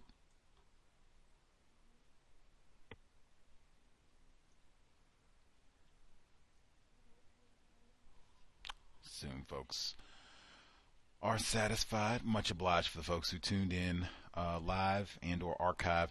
Uh, for sure, eating better, super important, especially if they're not going to have drugstores around you and all the rest of it. Like, yes, invest as well as we can in our health. That is sleeping correctly. Mister Fuller talks that for correct uses of time and energy, sleeping correctly, getting adequate sleep, early enough, and then eating correctly. Get those fresh fruits, vegetables, uh, stay away from those processed foods, lots of water, stay away from the sodas, carbonated uh, beverages, and all the rest of it. Drinking water, especially now that it's summertime, like, can't emphasize that enough. Hit the farmers market, uh, like, it is super fresh, ripe season for all kinds of goodies. Uh, look for yellow water. Look for even some exotic fruits and things that you haven't tried before. Uh, but yeah, hit the farmer's market and get some fresh fruits and vegetables. That is an investment in your health and counter racism. constructive double whammy. Uh, with that, sobriety would be best. We need high-functioning brain computers to solve this problem. In addition to being sober, you're out and about, you are alert, someone is being hostile, rowdy, loud, you are out of there. You don't know if this person is armed. In fact, when I talked about Na- Natasha Fuller, that was the black female. She was accosted. She had her earbuds in by this white fella. He had a gun.